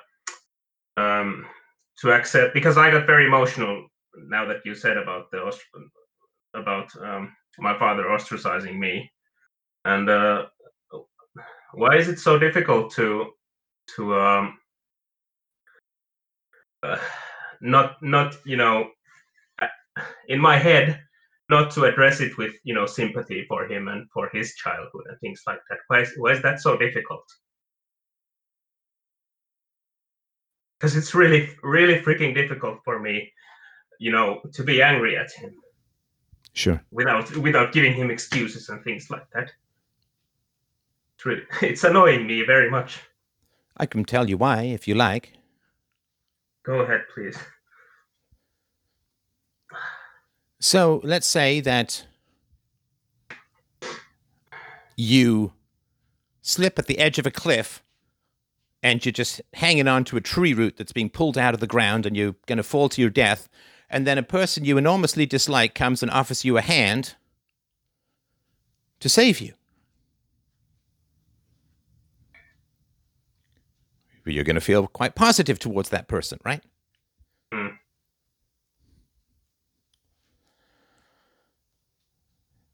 So you have the belief in a bond with your father that is based upon your self-erasure. And your father's demand, it seems to me, is that you do self-erase in order to have any kind of interaction with him. And, and, and if you do something that displeases him, in other words, you bring up something that he may have done wrong when you were a child, he gets stone-faced and clearly signals to you that if you want to have any kind of contact with him, you better shut up and self-erase and not cause him any trouble, right? And the very difficult thing is, am I missed? In other words, if you show up honestly in the lives of the people around you, if you are yourself, if you speak your thoughts and your feelings honestly, openly, in the moment, what I call real-time relationships, right? If you speak your mind, do people like you? Do they want you around? Do they care about you? Do they notice when you don't? Do they miss you when you're gone? Now, you tried to be honest with your parents. And your mother turned you from a victim into kind of an abuser. So imagine... Can you explain, a, can you explain that? What do you mean by that? Sure, My sure. My mother turned me into an abuser. So imagine that you're an athlete and you obey your coach. Your coach tells you eat this, you eat that. Your coach tells you sleep this long, you sleep this long. The coach tells you exercise this way, this amount, and you exercise this way, this amount. And then when it comes to the race, you run as hard as you possibly can, but you don't win.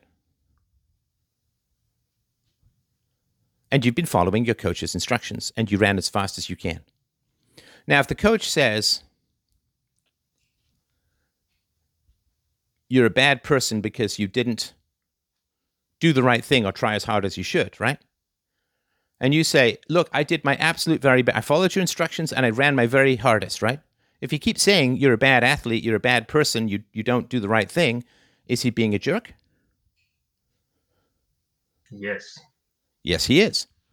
In other words, he's a victimizer. because he's saying you doing the best you could with the knowledge you had is not enough. You're still a bad person, still a bad athlete, still lazy, still whatever, right? Because he's creating a standard that you can't possibly meet. You did everything he said, you ran as hard as you could, and you're still getting blamed for losing, right? Like he had nothing to do with it. So when you go to your parents and you say there were deficiencies in your parenting and they say, hey, I, we did the best we could with the knowledge we had, then you're asking, in their minds, you're asking them to conform to an impossible standard. And now you're not a victim, you're actually kind of an, an abuser. In the same way that the coach would be an abuser for saying you're a bad person, a bad athlete, lazy, when you did the best you could with the knowledge you had.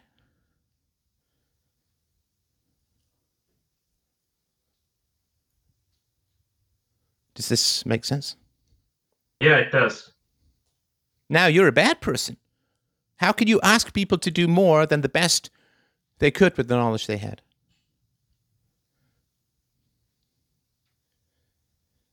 Well, of course you can always ask them to do more. And the big challenge with these kinds of conversations, I mean, this is what I said in these situations. People say to me, I did the best I could with the knowledge I had.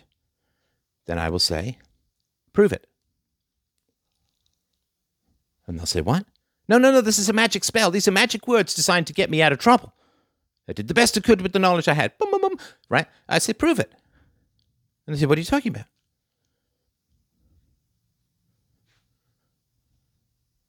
I'd say, okay, well, tell me all the parenting books you read. Tell me all the times you asked me how I was doing in school and really dug in to find the answer. Tell me how you know for sure you did the very best you could with the knowledge you had. I don't even know what that means. I did the best I could with the knowledge I had. What is that even? How do you know that that's the very best you could have done? How do you know that's the very greatest knowledge you could have achieved?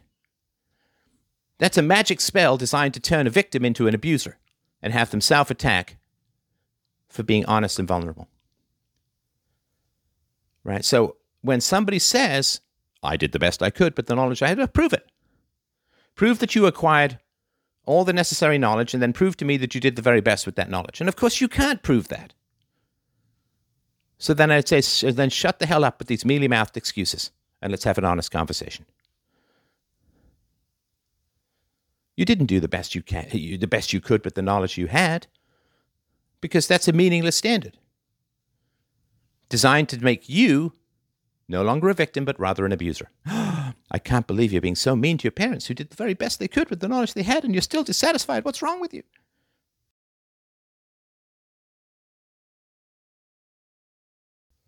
We could do a role play if you like.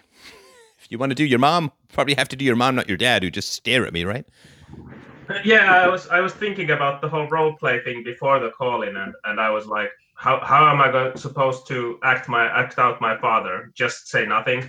But yeah, yeah let's do mom, you, let's do your mom. Yeah, I can be my mom. mom. I can. Try. Okay, okay. So, mom, I would say I would sit down and say, mom, and dad, for what it's worth, uh, mom, I I do have some issues with with the past. I guess you know I have these obsessive tendencies. I pick at my hair and my scalp. I get infected. I get cuticle infections. I got yeah, a nail bite obsessively. That, and I've sort of been thinking about it. I've I've been doing some therapy. I've been doing some self-work. I think a lot of it comes back because it started when I was ten, and ten is when I started getting bullied at school. And and in, in, even before that, when I was younger, oh no, maybe it's around the same time. Uh, Dad, I mean, you're probably not going to respond to this because you're kind of like an Easter Island statue over there, but um, I wanted the video game and I was enthusiastic about it. Then you basically told me, I'll only buy the game if you shut up about it. And then I sort of resolved not to talk to you about things I was enthusiastic about, and you never even seemed to notice. Like, I can't think of a single time we've had a conversation where I was enthusiastic about anything in the past quarter century since then. And I do think that it was your job to figure out that I was bullied, and it was your job to try and find a way to solve or deal with it. And I'm I'm kind of mad about it, to be honest, because there was like a half decade there where I was just kind of twisting in the wind, getting bullied. And I, I'm mad. I, I think you, I mean, you did some great stuff as parents. I don't want to dismiss or take away that. And I will honor the great stuff you did until the day I die. But nobody's perfect, and you guys certainly weren't. Neither am I. But this is an issue, I think, that's still important because it's still affecting my life. And I think I just need to have a conversation about what the hell happened in that half decade. Like, how, how did this continue for so long? Well, I'm I'm really sorry about what happened to you and your childhood. I guess, yeah, I guess we were just, we made a lot of mistakes in our parenting, so, so. But my husband, why would you, why would you act act like that? That's not the proper way to act with your child. That's not very nice. So, why do you do that? So my son, I'm really sorry about it. I, I guess uh, I wish we could. I wish we could go back in time, but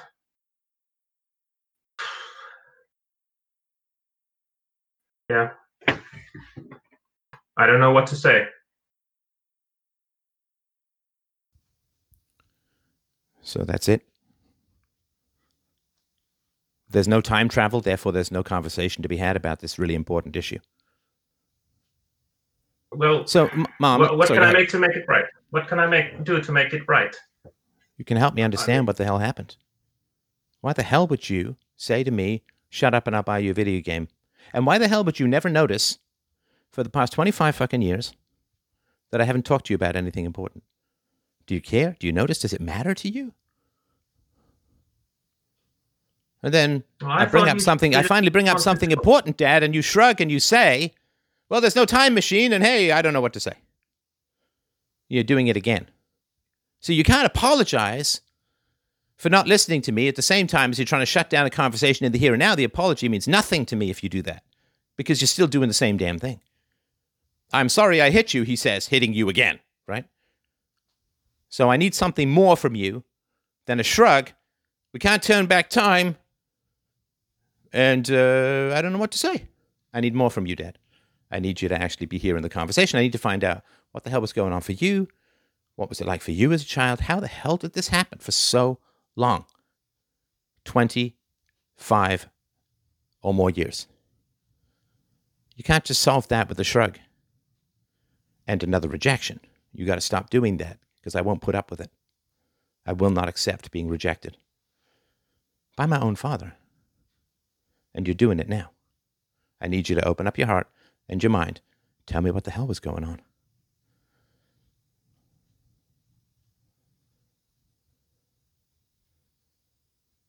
So I'm doing that father now, or? Either one. Maybe your mom would rush in. I don't know. It's your family. Yeah, let's, let's do the mom, so. Well, he was, he was, he, you remember w- what he was like when, so he was, he was depressed, I think. Don't you think so too? And, uh, and, um, I mean, he, he liked being alone. So I guess, yeah, I, I should have, I should have probably been more, you know, supportive as a as a wife, and uh,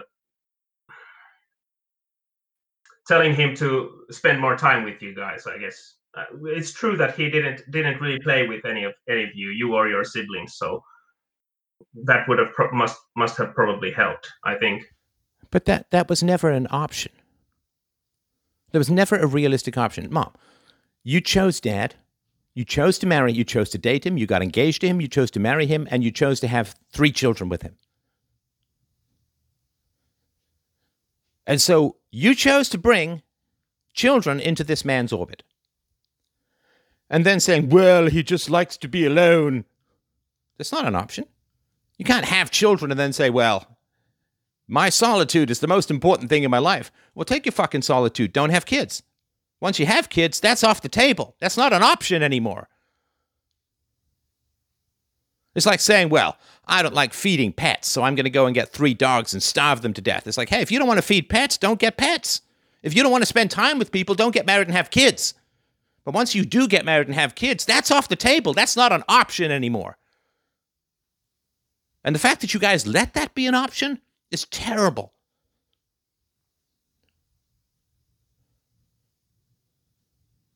It's not my fault. Dad was depressed. Well, maybe Dad was depressed because he was being an absent jerk to his children. Maybe the solution would have been to be somewhat emotionally and, and, and conversationally involved with his children. Maybe that would have made him feel better. But instead, no, we all just had to suffer with this silence, this rejection. And this, I'll buy you a thirty dollars video game if it'll shut you the hell up. Come on, Dad. You got to understand how that makes a kid feel. I mean, you are everything to me. You're the world to me. You're my God. You're the deity of my early existence. You just toss a C D on my lap and say, shut the hell up, kid. That's not right. And I bet you knew at the time that wasn't right. And what did you do about it? What have you done about it in the twenty-five or more years since? How long is this going to go on? Is it ever going to change? I need to know. I need to know. Because you ain't doing that to my kids, man.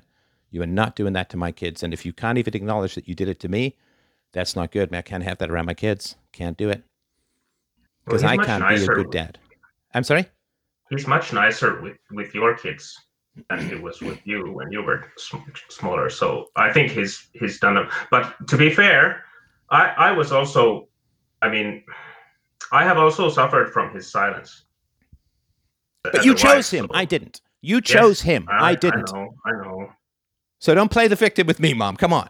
Yeah. I, I know. A, you chose him, and B, you could have chosen to be more proactive to make him a better father. I'm not taking the onus off Dad. He's still an adult. He made his own decisions. But you can't you can't align yourself with me. I mean, you're an attractive woman. You had your pick of men. You chose him. I didn't.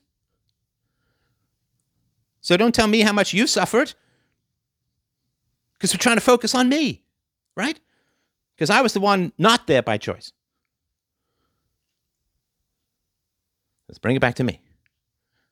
So, Dad, what were you doing? Why was having children around so difficult for you?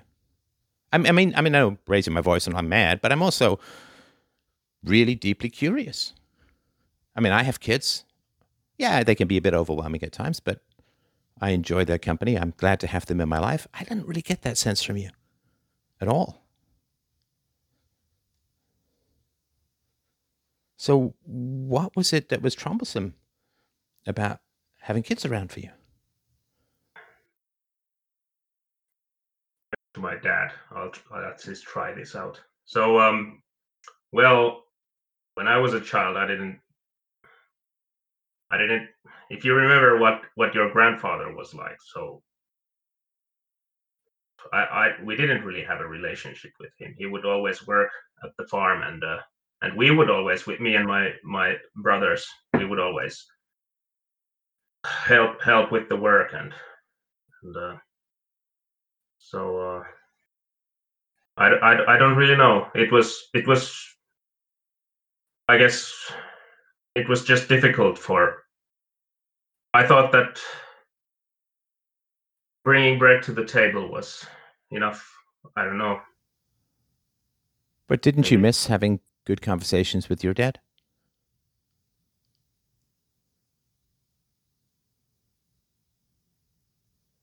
Isn't that a sad thing in your life that that didn't happen?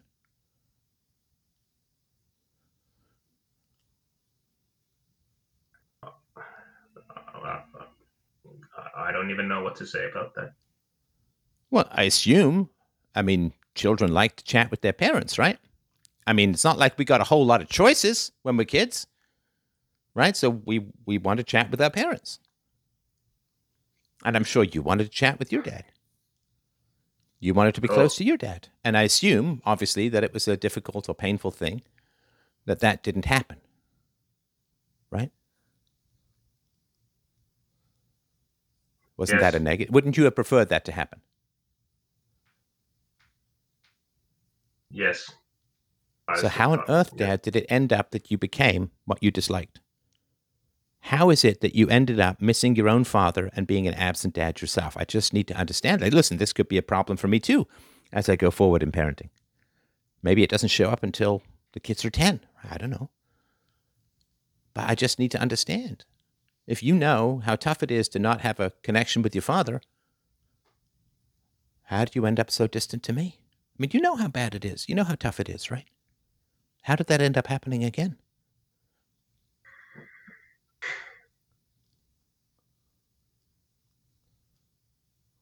I don't know. Life just slipped away somehow. I mean, with all due respect, Dad, that's a really pathetic answer, and I won't accept it. Life doesn't just slip away. You make choices.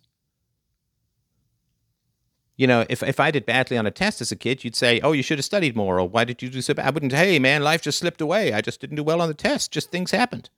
You would never have accepted that from me when I was eight years old. I'm not going to accept that from you when you're in your fifties. Let's try that again. How on earth did it happen, Dad, that you ended up recreating what caused you a huge amount of suffering when you were a child? How did you end up doing to me what your dad did to you?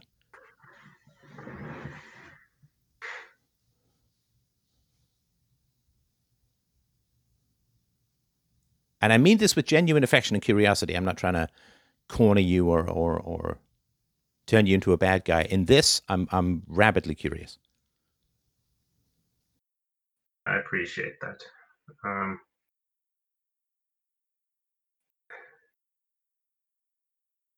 I'm sorry, I, I just haven't done the work. You know, I haven't done the... Well, I guess I have, but...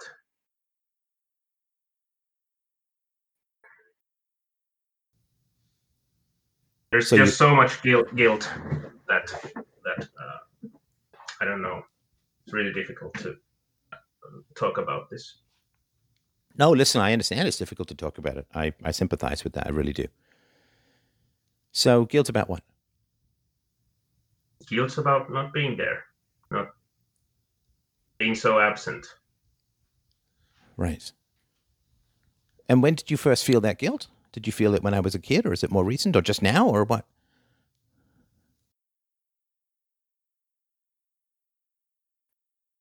I think when you were little, all of you, but also it's still difficult when when your children come come. I, I like spending time with your children. They're wonderful, but but it it does does wear me out. It didn't really. Uh, we're not talking about my kids, Dad. We're talking about you and me. We can get to my kids, but let's get back to, did you feel guilt about it?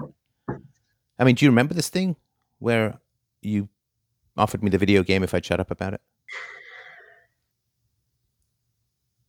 Yeah, I guess I guess I have some memory of, of that. And did you did you did you feel bad about that? I mean, did you notice that I didn't come to you with enthusiastic stuff anymore? Were you relieved by that? Did it take pressure off you? Was it something you missed? I mean, what was your... Did you? I mean, I assume you noticed, right? Smart guy.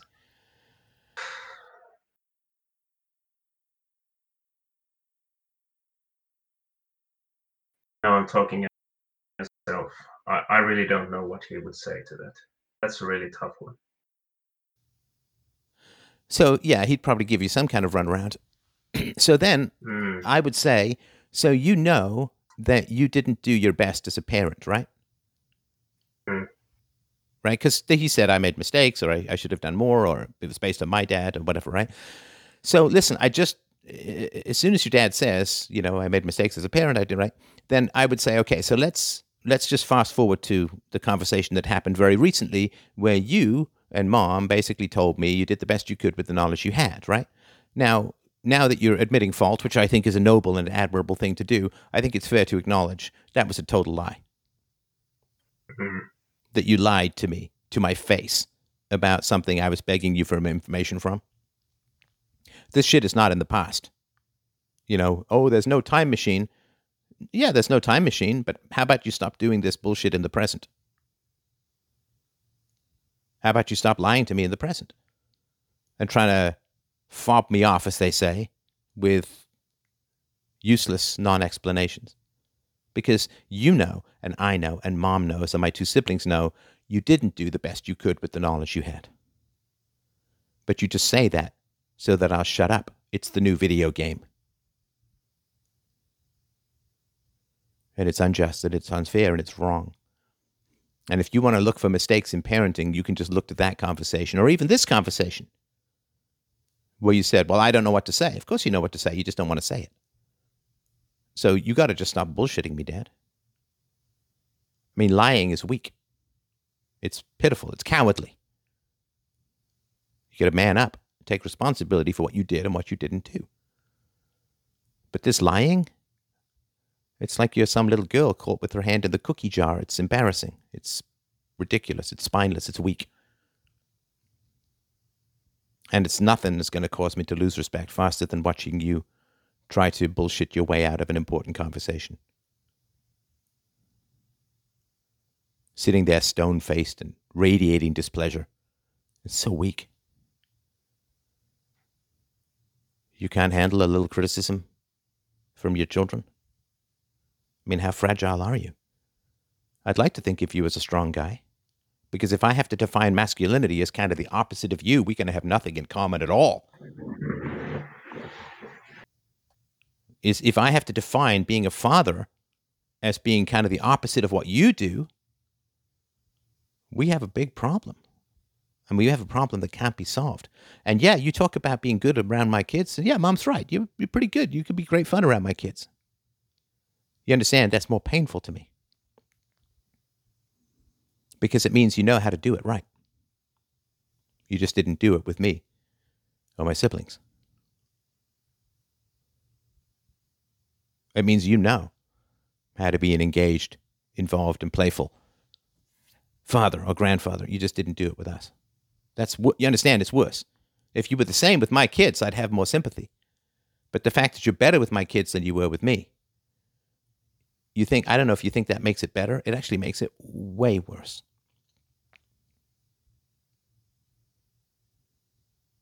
It means you know how to do it. You could have done it any time. And the reason you're better with my kids is that they don't pose any threat to you. And the reason that you bullshit me, Dad, is because you're terrified of me. Because you know you've done me wrong. And you don't want to admit it. And you don't want to heal. And you don't want to be honest. I get that, of course. It would be much more convenient for you in the moment if I continued to enable these lies. I continued to ignore these family-wrecking falsehoods. I continued to pretend what was real wasn't real. Yeah, I, I get it. It could be convenient for you in the short run in the same way it's convenient for an alcoholic to get a drink in the short run, but I understand it's wrecking our family in the long run. And I need you to think of the long run. Because if you think things are going to continue and I'm just going to go right back in the box and shut the hell up, and you can bribe me with bullshit instead of a video game, it's not going to work, right? I mean, you, you do the behavior that works until it stops working, and I'm here to tell you it's not going to work anymore. You can either adapt and be honest, man up and take responsibility and actually work to fix things. Or you can continue to take the coward's way out of bullshit and stony faces and emptiness and weakness. In which case, I'm just going to move on, as I can't have that in my life. I cannot have people who lie to me about my own history in my life. It's too disorienting for me. It's too destructive for me. I can't do it. I can't. I won't do it for the sake of my kids. Even if I were willing to do it for myself, I got a wife, I got kids who need me, who love me. I can't be spaced out because I spent time with my family of origin. I can't do it. I owe it to them to be as present as possible. And if you bullshit bullshit me about my own history, it, it separates me from my own children for a while, and I, I can't do that. That's how it reproduces, right? Maybe that's how it reproduced with you. I don't know. Maybe you tried talking with your dad, and he bullshitted you, and you just gave up, and maybe that's how it reproduced with me, but I'm telling you straight up, man, I can't I can't do it. I, can't, I won't. I guess I could, conceivably, but I won't. So it's now or never, Dad. I need you to step up and be honest. What the hell happened? This is your moment. It's now or never. What happened?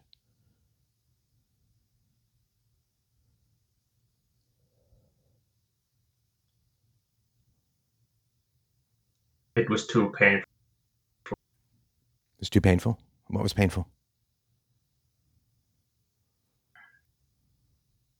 Well, trying to be with you, with you, you and your siblings. It was okay. Why? Why was it painful? What was painful? It must have reminded me of my own, own your grandfather. I remember what he was like, and when we would visit them in the during spring or you know winter holiday, and he would hug you and and uh, be very very joyful and and. joke around and things like that. But what else did he do?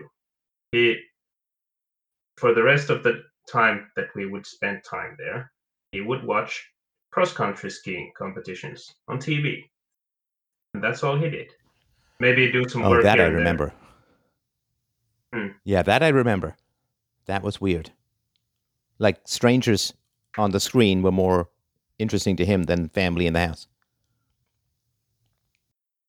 You understand, he, he, jokes were the thing that we could get out of him. Not much more. Kind of like how I was, or how I am still. How old was I? And I appreciate you telling me that. I appreciate that memory. I do remember that now. How old was I, or my older siblings, how old were we when you first noticed that you were being like him?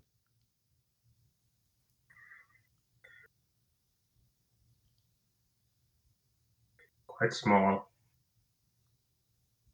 And what did you promise yourself?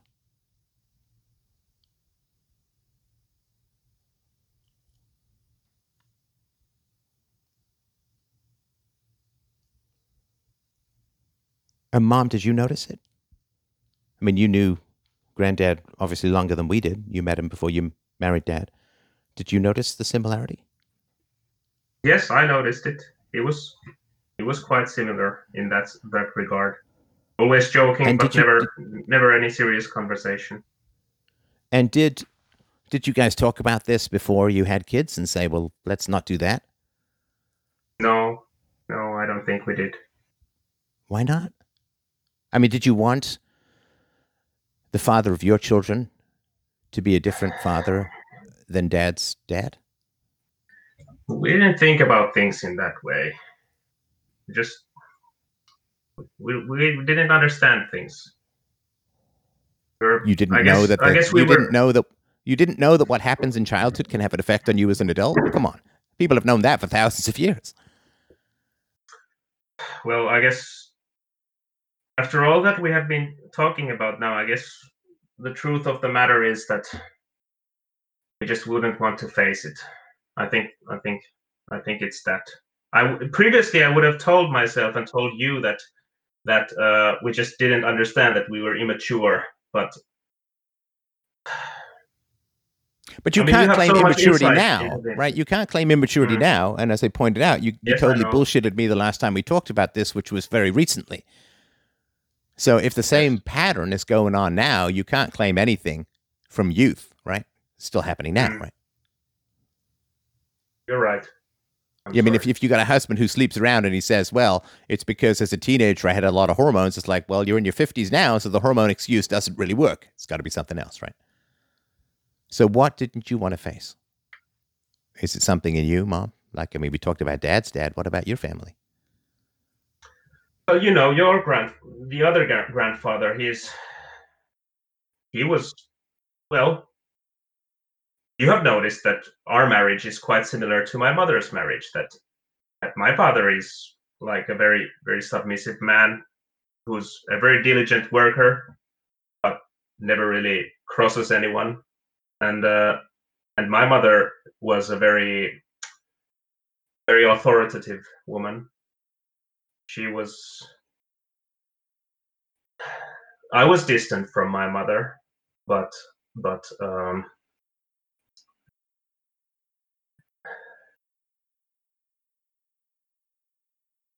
but we did talk about things with my mother.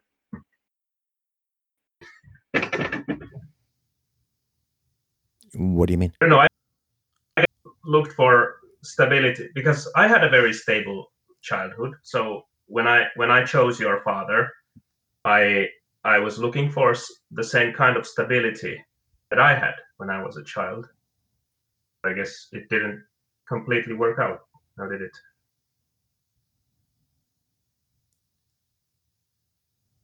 That just seems like filibustering, like you're just talking to avoid something.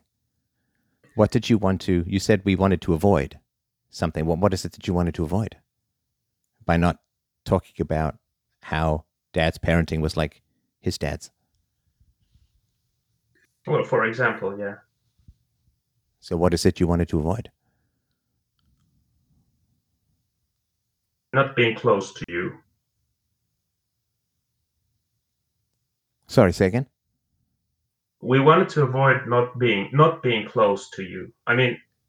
No, no, no, that, no that's that's a non-answer. No, because that's exactly what happened. So you kind of wanted to avoid something and then completely enacted it. There's got to be something that you enacted being distant from me in order to avoid what? To avoid what? It's like saying I wanted to avoid a crash, so I drove blindfolded. No, that's that's not right, because the family crashed, right? We were distant. So what is it that getting close to us, what we call love, what would that have cost you? What what's the what were you avoiding by avoiding that connection?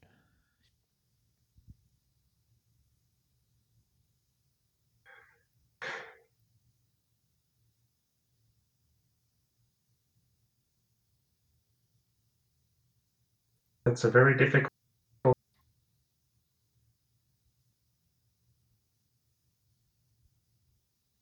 Sorry, say again.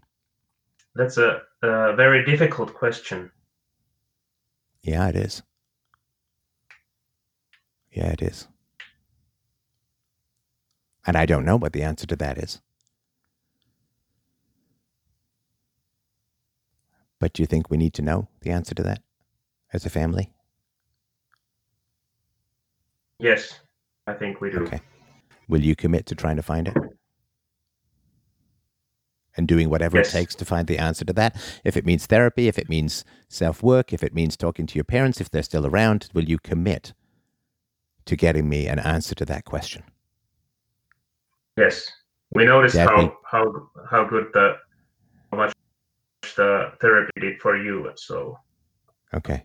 And Dad, will you commit something. to the same thing? Will you commit to finding out why you stayed distant from your children when you were a dad, when we were younger? Will you commit to finding that out? Yes. And um, when, when will you give me that answer? Because, you know, if you don't have a deadline, nothing gets done, right? Is it a month? At least to have a start to the answer?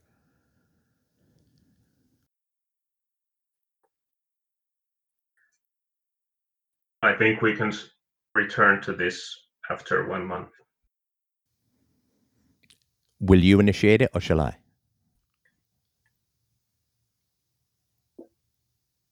Well, I think my gut says that I would like you to do it, but... I mean, should I, I be the parent that, or should you be the yes, parents, right? Yes, I realize that, that it's me who should initiate it because... I don't mind doing it. Listen, this is new stuff for all of us, and I hugely appreciate and admire you for your openness in this conversation. I know it's hard. I really do. And I, I appreciate and, and love you guys for, for doing this. I certainly will not take it negatively or hold it against you. If you guys are busy in self-knowledge work, I can initiate in a month. I, I'm not going to, I promise you, I'm not going to be like, well, remember that time when you made me do all the, I'm not going to do that. I'm perfectly fine with it. I want you guys to focus on getting these essential answers. I don't mind at all.